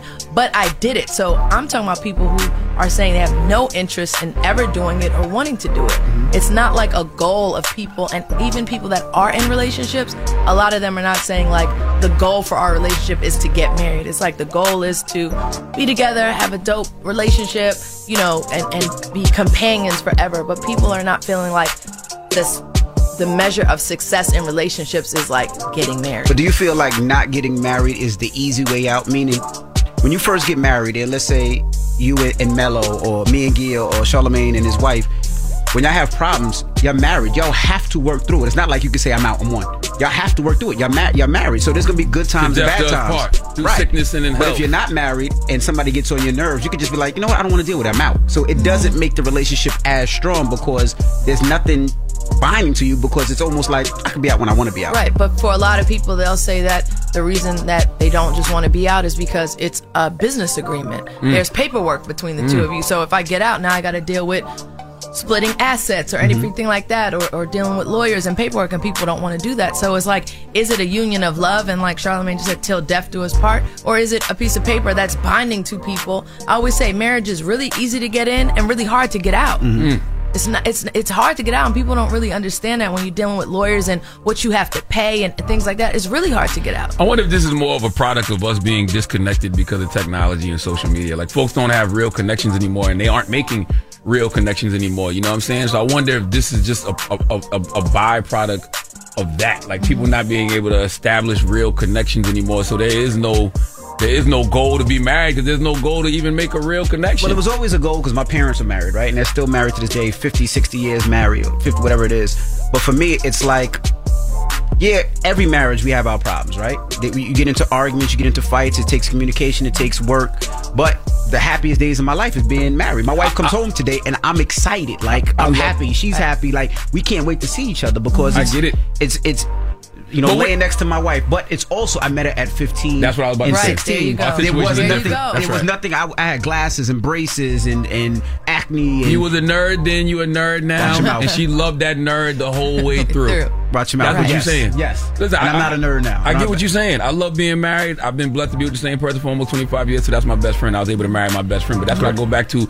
We were able to establish a real connection. In a time where you weren't dealing with social media and the way right. people people That's aren't even talking to each other That's right. anymore. That's true. It's it's DMs, it's it's apps, it's all these other things, but that connection of like talking to someone and getting that's not happening anymore. So what I'm saying is this conversation that you guys just shared, shared with me about both of your marriages, I'm saying people are hearing that less and less and less. Right. And marriage, imagine young people dating are saying dating is no longer priority because they have better things to do. But are people getting married because they're actually best friends? Like they really are friends, or is it she look good, he look good, let's yeah, get I don't married, even got think money? people It's- are taking the time to connect with someone enough to call them their best friend. So what a couple goals then? When everybody be online and they be like, Ciara and Russell, a couple goals, couple goals, who this person is couple goals. What are those? What did that mean? They just want to be booed up? Well, here's the thing. Like, obviously, Ciara's one of my best friends, and she has an incredible marriage, and Russell's an incredible guy and an incredible relationship. I will just say that to me, I'm happy that I'm able to see that Mm-hmm. because that's not the norm of what I see. That's not the norm of what I I, get what see. So. I'm happy that I'm able to have that Right. example, to still have that hope that that kind of love and connection really does exist. Yeah. But that's not the norm Ooh, of what wow, I that's see. good because what she's saying is true because the norm of what we see is the guy cheating and then the woman expected to always be there. Right. You know what I mean? But not only we, that, think about it like this: if you take care of your wife or your girl and you do too much, they call you a simp. You a sucker. You doing too much. You you this way, but. That's your queen. Aren't you supposed to take care of your best friend, Absolutely. your queen, your girl, your love, your Absolutely. life? Aren't you supposed to give flowers? Aren't you supposed to do Absolutely. those things? Absolutely. That's what my dad taught me. That's what my dad did to my mom. Yeah. But I'm just saying, again, it goes back in this day and age. That's not how it's looked at. Last anymore. question before we go to the phone lines. What do you tell your son about marriage? It, it's a it's an interesting and sometimes difficult conversation because we're all products of what we saw growing up. So unfortunately, my son saw a failed marriage. He does still see two people that genuinely love and care about each other and are amazing parents to him, and we work collectively as a unit. But he did see a broken marriage. Gotcha. So I don't expect him to view marriage as this incredible thing because I saw my parents get, not be married anymore. That's his view on it. So I have to tell him like that's not you. You can meet someone and love them and fall in love and want to get married, and it's a beautiful thing. And it's like, but mom, Gotcha. Look, I don't So like that tough. failed marriage talk though. I don't Right. think that the marriage failed just because two people, you know, grew apart or whatever. Right. Like, you know, it don't mean that you mm-hmm. failed. Mm-hmm. Like, y'all did that.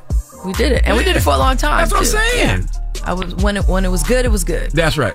Hello, who's this? Vanessa. Hey, Vanessa. Good morning. Hey, Vanessa. Hey, Lala. We're saying is marriage still a goal, Vanessa? Marriage is still very much a goal of mine.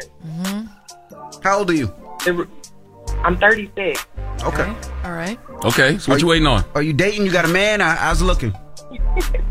Um, I am dating with a purpose. Okay. Ooh, Yeah, I like so that. The thing about me is I'm a very confident. Um, I'm very tall, but I'm beautiful. So like my standards are high. Everybody says sometimes I need to lower my standards. I refuse to date anybody short. That's disrespectful. I'm You disrespectful. But you know what? You just you're gonna miss your blessing. Now, my, my assistant is six three, and I told her the same thing. I'm like, you're not gonna find somebody taller. Like the, it's, it's not as many First people. of all, have you seen your assistant's bangs? Mercedes is a very pretty girl, but somebody need to draw them bangs back like Yo, shut blinds. up. Leave her bangs All alone, man. Leave her bangs alone, man. Go ahead, Vanessa. But the thing about it is, is like I have friends and like friends who are married, friends who are single, and we all talk. Um, and I've really listened to my married friends about like their marriage and stuff like that. Sometimes it does turn me off when I hear things about men cheating, women cheating, and I'm just like, what is the purpose? Right. But then I'm still like very, very hopeful that you know.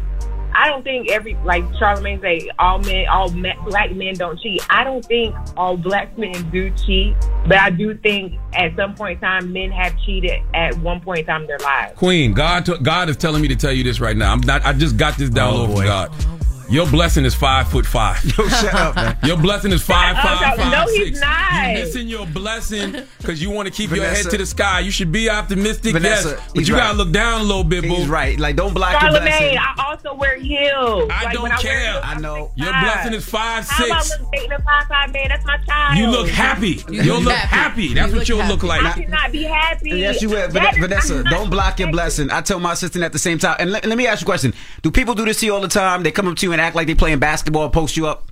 Yes. Charlemagne does, And then if I tell Charlemagne him does that do all the time, oh I too. play basketball. I did play basketball. If I tell a man like I play basketball, he'd be like, "Oh, I can, I can school you on the court," and I'd Yep. be like, "I don't want to do that." You But do- That's not what I want. Do you Thank you, know? Mama. do you know that? Do, do you know Jesus probably was five five?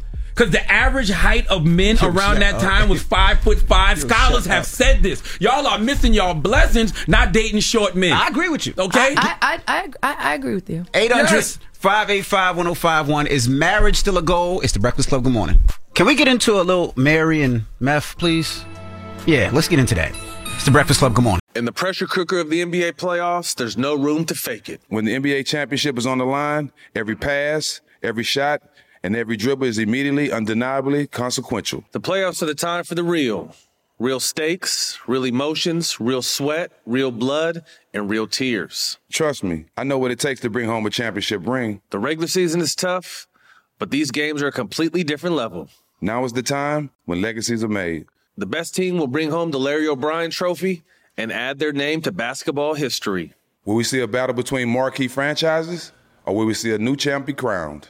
Which teams will rise from the chaos? Which teams will conquer? Which team is going to make this year their year? These are the moments of unscripted, pure entertainment that only happen on the hardwood. You've waited all season for this. It's time to take it to the next level. Don't miss one minute of the action. Tune into the NBA playoffs on ESPN and ABC. From BBC Radio 4, Britain's biggest paranormal podcast is going on a road trip. I thought in that moment, oh my God, we've summoned something from this board. This is Uncanny USA. He says, Somebody's in the house. And I screamed. Listen to Uncanny USA wherever you get your BBC podcasts. If you dare.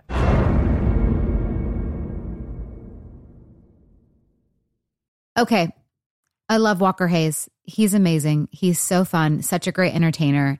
And that's why I'm so excited that JCPenney and country music singer songwriter Walker Hayes are partnering together on a new limited time men's collection for the everyday guy. The Walker Hayes for JCPenney collection is an upbeat playlist of instant classics with laid back appeal and down home vibes. As a dad of seven kids, he knows exactly what fathers want and need when it comes to their style. This collection reflects his casually cool styles with outdoor inspired details and versatile colors. Perfect for the guy living the t shirt life or someone wanting some fresh options that feel just as good. It's easy to wear, affordable styles that celebrate the ultimate family man, along with the quality, durability, and sensibility dads appreciate. Available online Saturday, May 4th at jcp.com and in store Thursday, May 16th, just in time for Father's Day. Limited time only. JCPenney, make it count. Moments like my daughter telling me a new joke mean a lot to me. But after being diagnosed with metastatic breast cancer, or MBC, which is breast cancer that is spread to other parts of the body, they mean even more. I take Ibrance, palbociclib. Ibrance 125 milligram tablets with an aromatase inhibitor is for adults with HR positive HER2 negative MBC as the first hormonal based therapy. Ask your doctor about Ibrance and visit Ibrance.com. Ibrance may cause low white blood cell counts that may lead to serious infections. Ibrance may cause severe inflammation of the lungs. Both of these can lead to death. Tell your doctor right away if you have new or worsening symptoms, including trouble breathing, shortness of breath, cough, or chest pain. Before taking Ibrance, tell your doctor if you have fever, chills, or other signs of infection, liver or kidney problems, are or plan to become pregnant, or are breastfeeding. Common side effects include low red blood cell and low platelet counts, infections, tiredness, nausea, sore mouth, abnormalities in liver blood tests, diarrhea, hair thinning or loss, vomiting, rash, and loss of appetite. The best conversations I have with my colleagues are the ones that happen when no one is looking, when we're not 100% sure yet what to write. Hopefully, having conversations like this can help you figure out your own point of view. That's kind of our job as Washington Post opinions columnists. I'm Charles Lane, Deputy Opinion Editor. And I'm Amanda Ripley, a contributing columnist. We're going to bring you into these conversations on a new podcast called Impromptu. Follow Impromptu now, wherever you listen.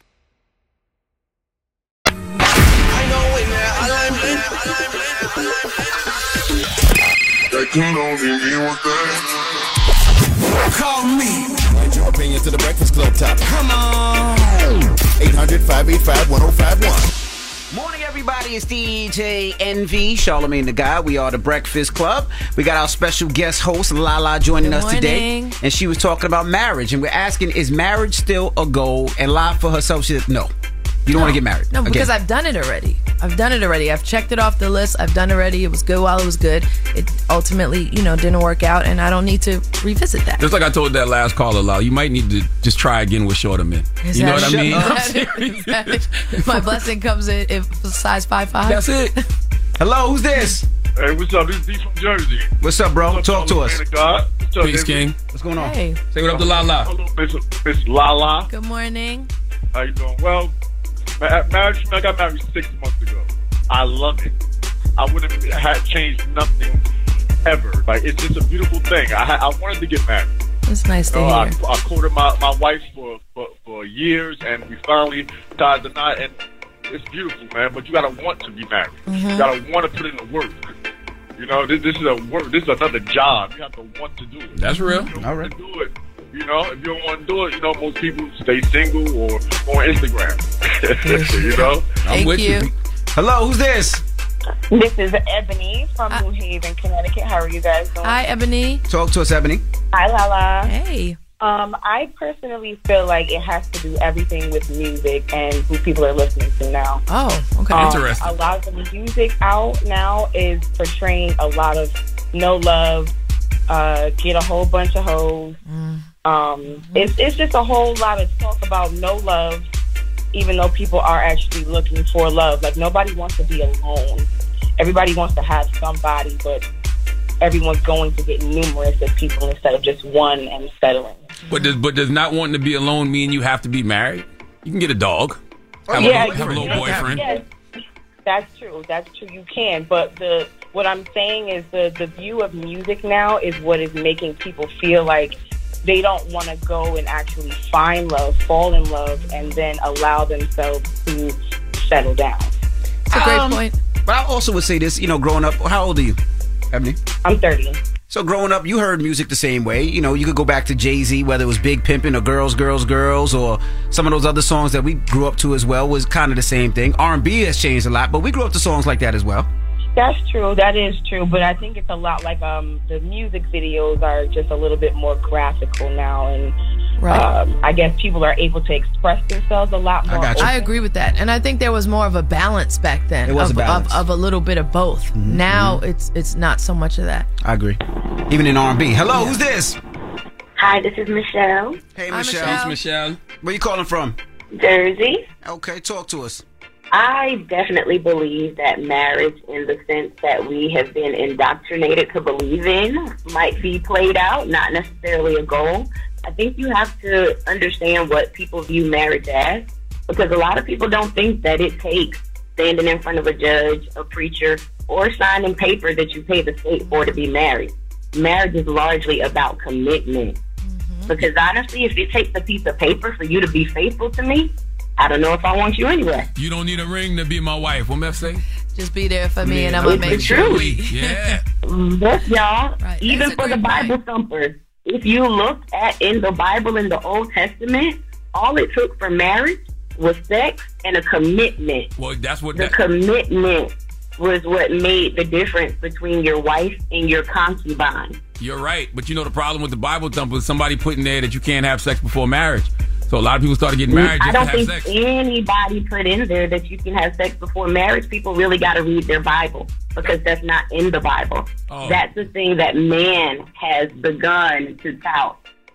Because Oh. sex is the marriage, actually. So all of this about shacking, all of this about fornication, if you really understand the transliteration of the word fornication, if you are a real Hebrew, Greek scholar, and you go and look into the meaning of these words, fornication is not about sex. Fornication is idolatry, idolizing other gods. So you telling me that everybody that we've had sex with, we've been married to? No, Oh. not if you didn't make a commitment to be with that person. Remember, there is a clear delineation. You have to make that commitment. You have to decide because honestly, marriage is a contract between people. But whether that requires a signature from somebody at the state and a license where you're literally paying to be committed to someone, I think that's really the question. Yeah, I, I see your point on that part. Yeah. I Okay, see your thank you, point on that part. That's why in the new, uh, the LeBron James version of the Bible, it says, I don't love them hoes. Because shut you got to be man. very clear about not being committed to people Shut when you sleep man. with them. For What's the moral of the story? What's the moral of the story, La? The moral of the story to me is that times have definitely changed. Mhm, It mhm. actually saddens me a little bit that that's not the goal mm-hmm. anymore for a lot of people. But we're living in a new day and age, a new way of meeting people, a new way of socializing, a new way of communicating with each other. And I do feel like you can have an amazing commitment with somebody without necessarily that piece of paper that binds you to that. But you did catch the bouquet at the last wedding you were at, so She catches the bouquet at every wedding. a lot of the best wide receiver in the game at them weddings. they throw it right at my face. There's nothing I can do. It's Well, coming just- right towards me. Well, if you decide to do it again, La, just know short men make better husbands. These are statistical facts, okay? You can Google it, all right? We make up in gracious. wisdom what we lack in stature. Short guys make better partners, okay? And if you marry one, your relationship is more likely to last. Then you can carry right? them on your back if you need to walk around This, too. This is a fact. I'm not even making this up. Do I'm the like, where did research. you get oh, these Yeah, wait, what from? facts? Yes, Google. Cite your sources. It seems shorter men make more faithful partners. A survey done by Ashley Madison, which is the dating site for married people. Is that for real? Yes, it says taller men are twice more likely to cheat than the ones whose height is less than five feet ten inches. Your blessing, ladies, is five foot six. All right, five five. How tall are you? And you know what else? Think about how when you tall, when you tall, you see everything. Correct. When you short, I don't even see ninety percent of the women. Oh my goodness. I can only see my eye level. I can't believe there's a oh, stat that Yes. says that. Wow. Get you Oh, a my short man. Wow. That's your All right. blessing, ladies. All right. Well, thank you. All right. Well, we got rumors coming up talking about Kim K. You staying? I'm out of here. I'm out of here. It's the Breakfast Club. Good morning. The Breakfast Club. Morning, everybody. It's DJ Envy, Charlemagne the God. We are the Breakfast Club. We got our guest host in the building, Lala. Now let's get to the rumors. Let's talk Kim Kardashian. Rumor has it, rumor, rumor has it. Call out a name or you gossiping or you chatty patty. gossiping. This is the Rumor Report I mean, I guess we on the Breakfast Club. This is where the tea spills, right? on the Breakfast Club. Now it looks like uh, Pete Davidson removed all his tattoos that he dedicated to his uh, ex Kim Kardashian. Now you know Pete Davidson is 29 years old and he got a bunch of uh, tattoos on his body. Uh, I guess saying that my girl is a lawyer and uh, a couple of other tattoos. He even he got one that says KNSCP, which people believe it's for uh, Kim's four kids, North Saint Chicago and Psalm. So uh, he got them all removed. God damn, but what kind of witchcraft do the Kardashians be doing to people? What you mean? Yo, you you know what kind of witchcraft you must ha- be, have on people to be having them get tattoos like that and not married. God damn! But you know, Pete, my, my little bro, I love Pete to But death. not only her, but the kids' names. That's not yours. Whoa, whoa, whoa! What kind of voodoo is in that vagina? what kind of voodoo is in that? I don't know. All right, now That's why Lala's not in here, y'all. yeah, that's the reason why she's in a bathroom break. Now, Kanye West was spotted dining with his uh, new, I guess, wife because they p- saying that they got married. But the thing was, was the daughter North was with them. I don't like that either, man. I think You know that's what too soon. Yeah, I mean the same way we say that about women when we see you know uh, you know men that they just started getting with around the kids. It's the same thing for the guys. I agree. You, know, you, you don't. I don't. I don't think you. I don't know, but I would just assume. Just you don't know that young They lady need like some that. time, like a couple Yeah, of months. man. Yeah, Make sure that that person's gonna stay around. Yeah, man. Yeah, yeah. That's Yeah. what I think. But let me mind my business. Yeah. Now, lastly, um, this is a story. Uh, people are mad at Aretha Franklin. That's not real, Envy. It's not real.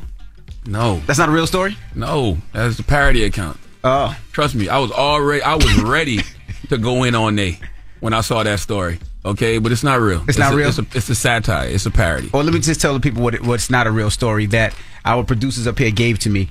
They said Aretha uh, Franklin song "A Natural Woman" was offensive uh, by the LGBTQ community. But yeah, we, we got to be very careful in regards to things like that, simply because those are the ty- type of stories that people put out there just to cause divisiveness amongst communities. You know Correct. what I mean? Like, Yep. you know, COINTELPRO is real, you know, especially in this day and age of the internet. So, you know, you got to be very careful when you see stuff like that. You know, not because anybody's afraid of the LGBTQ commu- Q community in any way because you know folks know they will raise holy hell mm-hmm. you know and they will try to get you canceled. But the reality is those stories just cause divisiveness. You know what I mean? So you really got to like double check and triple check you know before you go out there and see if situations like that is real. But I saw mad people from the LGBTQ community you know denouncing that story. Like my man David Johns salute to David Johns. David Johns he's one of the people who said the same thing I'm saying. He was like, "Yo, these stories are made to cause divisiveness, you know, amongst us." We actually should play David. Let's play, let's play what David said about that story. okay, let's let's play it right here. Now I really want people to put some respect on Queen Aretha's name and to stop using LGBTQIA plus folk as weapons of mass distractions. The activist in question in this story that was sent to me so many times is a parody account that was started in January of this year by an organization in Norway. Uh, for folks that have questions about things impacting the trans community, there are trans-led organizations that do that work. Because what this does play on is some of the worst fears about conversations to ensure that we can all be free and have access to the rights and privileges that so many people take for granted. Let's stop this, good people. Let's spread positive messages and actually learn to look for sources and citations. Yep, he's absolutely right. Oh, and let me put some respect on David's name, man. That's Doctor David J. go. Johns. Okay, Doctor David J. Johns, man. There you go. Salute to my guy David Johns. All right. And that is your rumor report. Now we got to send a happy birthday to Alicia Keys. Today is Alicia Keys' birthday. She's 43 years old. So we're going to get on a couple of Alicia Keys joints in the mix. Uh, and don't move. It's the Breakfast Club. Good morning. The Breakfast Club. Your mornings will never be the same. Your company has goals this year. Find the right people to help you achieve them with ZipRecruiter, where four out of five employees get a quality candidate within the first day. Try it free at ziprecruiter.com slash breakfast. ZipRecruiter.com slash breakfast. B R E A K F A S T. morning, everybody. It's DJ Envy, Charlemagne the God. We are the Breakfast Club. We got our guest host with us, Lala. She's been guest hosting yesterday and today. Hopefully, we can get it for a couple days, but she's looking at like this four o'clock in the morning. Envy, ain't, ain't it? She right in Brooklyn, maybe. Maybe. You know, maybe. You know what it is? Once you get up and get going, then I have all the energy. It's just the initial like Waking the, up. The, the Yeah. initial like ugh. Yes. It makes it makes it hard. And Lala has somebody uh, very special joining us this morning. Yes, you know, I'm I'm I'm so honored to welcome Commissioner Louis Molina here to the Breakfast Club.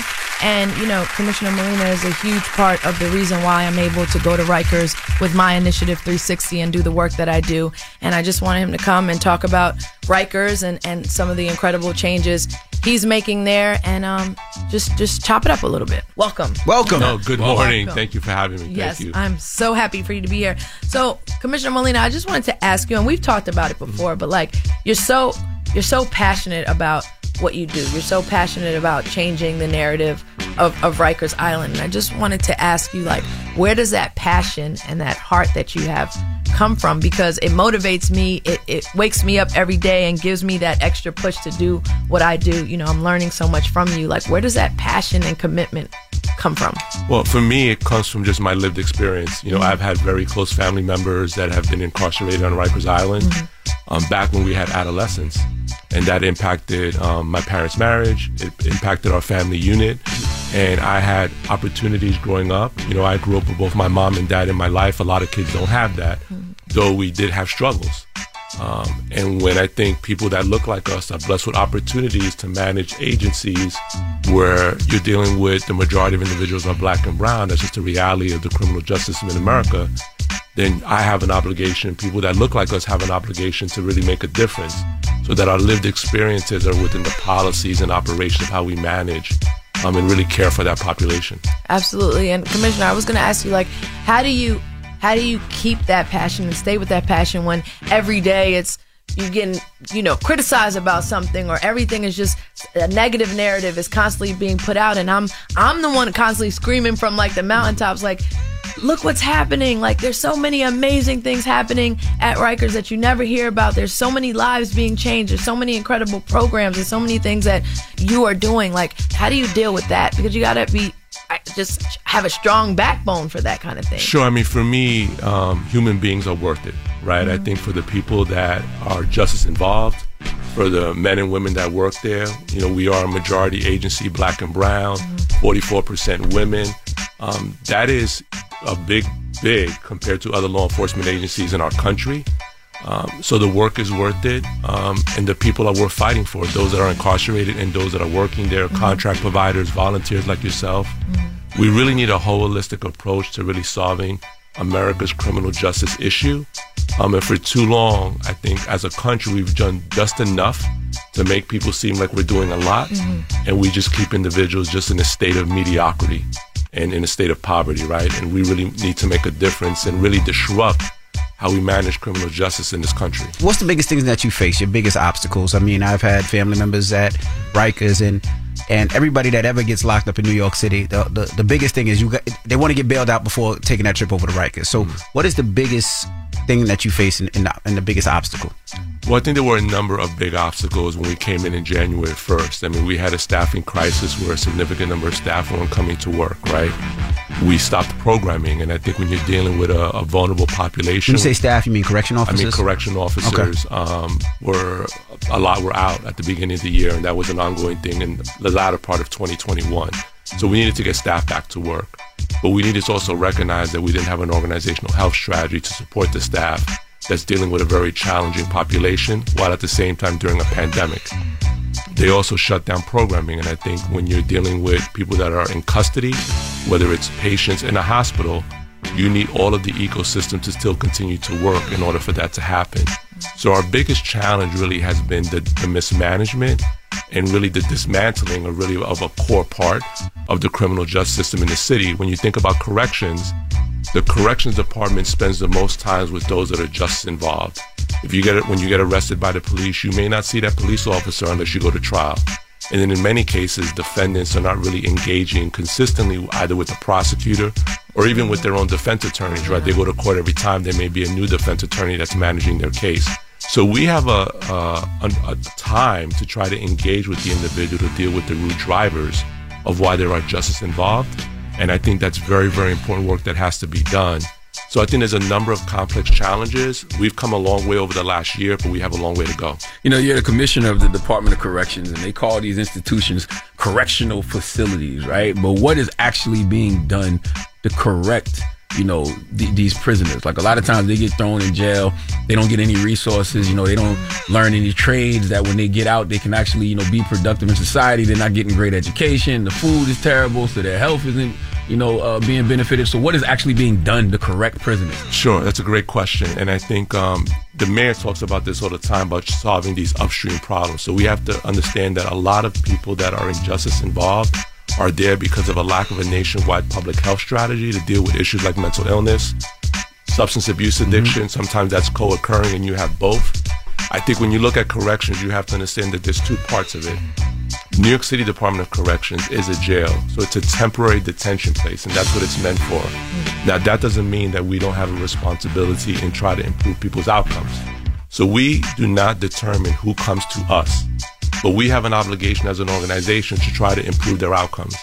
Now, in many cases, um, we're dealing with individuals that we're offering educational opportunities, access to healthcare and treatment that they didn't have in their own communities for whatever reason. Um, trying to deal with vocational training, but because their time with us is so temporary, the level of engagement that you have it at jail, while important, is not the same time of, of long-term engagement that you may have in a state prison. Okay, you know, uh, uh, last question. You know, I think about jail, right? Jail should be humane, but not necessarily nice, because it's jail, right? So I, I want to ask you on a scale of like one to four seasons. Mm-hmm. What do you think the conditions of like a jail should be? So I think um, jail at its core has to be on a foundation of humanity mm-hmm. and, and managing individuals, right? You're still dealing you're dealing with human beings, right? Mm-hmm. Um, especially for those that are young adults, their brain is still going through brain development, and you want to take all of the drivers into consideration of why somebody's justice involved. So yeah, you want to be a humane, but understand that again, we don't have a role in punishment, right? We have a role in making sure that we're providing a safe and secure environment. So for programs can be successful for those that want to engage in programming to deal with their issue, we remind ourselves at the jail level that those have they have not been convicted, so they're still presumed innocent, mm-hmm. um, and that adds a certain layer of making sure that we're, we're empathetic to that, but remind ourselves our job is not to punish people. Mm-hmm. Our job is to provide a custodial service of those that the court has deemed need to be within the care and control of this the government versus being out in public. All right. Got well, it. Thank you for joining us. Thank you so much, Commissioner. Thank I you was for so all that ha- you do. happy to have you here today, and thank you for opening up the doors and allowing me to come in and, and do my work and fulfill my passion. It's it's incredible what you do, and you're such an amazing leader for all of us. So thank, Thank you you, so thank much. Tell them the name of the program, live for people. So my program is 360. Hey, my 360 crew, your shout out is coming soon. So get ready. Get ready. Get around the radio. It's coming soon. The 360 initiative. I'll talk a little bit about it when I shout out the whole crew. All right. All right. It's the Breakfast Club. Positive notes up next. Thank you, Commissioner. Thank you. Morning, everybody. It's DJ Envy, Charlemagne the God. We are the Breakfast Club. We got our guest host for today, Lala. Now, you got some shout outs, La. Yeah, so my initiative at Rikers Island is called the 360 Initiative, and it's made up of some incredible young men who are really, really committed to doing a 360 in their life and changing their lives around and just being incredible, you know, members of the, of the community upon release and those that have to continue on to their journey and, and, and serve some time, just changing how they're thinking to just be productive while incarcerated as well. Mhm, So I got mhm. some shout outs. I got a shout out my family, Double S, Day G's, Noe, Yachty, Mo Diggs, Benny, Les, Rondo, JR, Dre. What's up to the whole crew? And all of this can't be possible without Big White, DC, Pastor T, Brittany, Podcast B, definitely for holding us down, and the staff there who have just been so incredible in helping us every step of the way. I just want to show them some some love. You always just hear Mhm. so many negative things, and there's so many people that work in Rikers that are just so passionate about what they do and just have such amazing hearts and really do want to make a change. And I think some of those people that I know should be acknowledged. So shout out to obviously Commissioner Molina, who we're going to talk to, Miss Torres, Tavares, Khan, Curry, Medard holds us down, Miss King, Cordero, Emily, T and Cove. I couldn't do the work I'm doing without this amazing group of people. And if I missed anyone, I'm sorry, but this crew right here really helps me do what I do. But shout out to the young men in my initiative. I love them so much. And when you see the changes that are taking place in, in, in, this group, it gives you chills. People just need an opportunity. People just need resources. And some people just need somebody to lean on, somebody right. to tell them, I got you. I love you. You'll be surprised like how many people mm-hmm. just don't have things that some of us take for granted every day. And I'm just proud of my crew. They're leaders in, in their housing units. They're le- they're going to be leaders in the community, and I'm really proud of the work that they're doing. Now, do you say I love you to them or just love you? I say I love you. I love you. Yes. Okay. Yeah, yes. It means a lot. Yes. Yeah, right. Well, thank you. And uh, you got a positive note, Charlemagne? I do, man. I really been thinking about that. Oh, before talk. we do the positive note, okay, you got to schedule us to come to Rikers one time. Absolutely. I don't know if Charlemagne's with. it. I'm sure he would, but I'm it'd be dope if we it. could. He's with it. If we could, no, I'm saying we could broadcast out of there one time. Wow. Can wow. We? I don't know. I'm asking. Well, the commi- the commissioner's coming. Oh, no, you're right. You're right. You're right. You're right. You're right. I'm there. I know. A lot tell me to pull up somewhere. Yeah, I'm pulling no. up. That'd be dope. Yeah, be awesome. All right. I'm positive there. note. Yeah, the positive note, man. I've been thinking about that tall sister who called in, who wants to be married, um, but doesn't want to date short men. And I'm, and Oh, I'm boy. telling you, You I'm telling going back you, to I'm this. telling her her blessing is five five. And with that said, the positive note is simple: don't miss out on blessings just because they aren't packaged the way you are expecting. Breakfast Club, bitches! Y'all finished or y'all done? In the pressure cooker of the NBA playoffs, there's no room to fake it. Every pass, shot, and dribble is immediately consequential. The playoffs are the time for the real.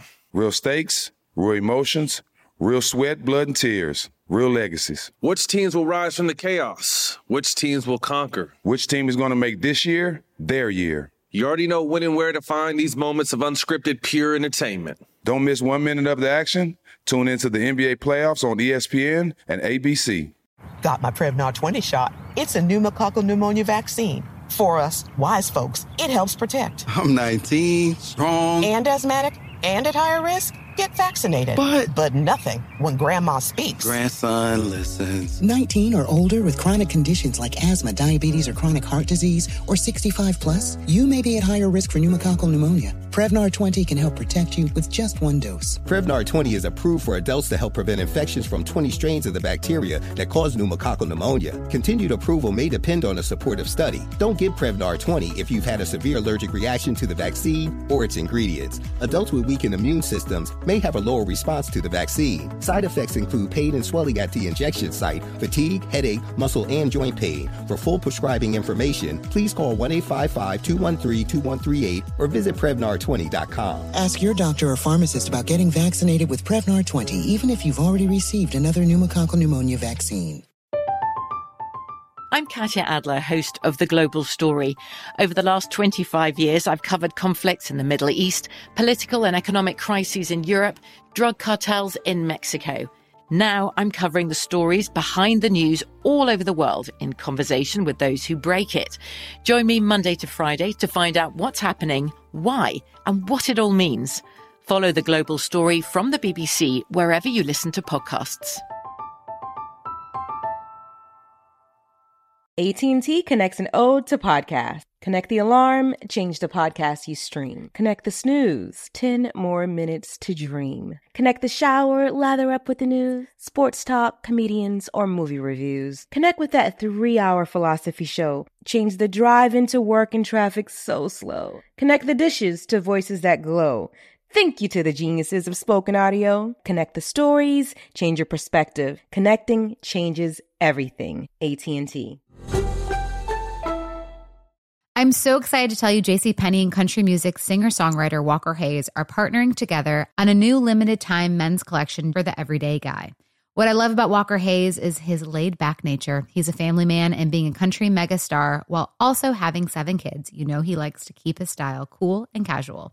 This new collection is perfect for the guy living the t-shirt life or someone wanting some fresh options that feel just as good. It's easy to wear, affordable styles that celebrate the ultimate family man, along with the quality, durability, and sensibility dads appreciate. Available online Saturday, May 4th at jcp.com and in store Thursday, May 16th, just in time for Father's Day. Limited time only. JCPenney, make it count.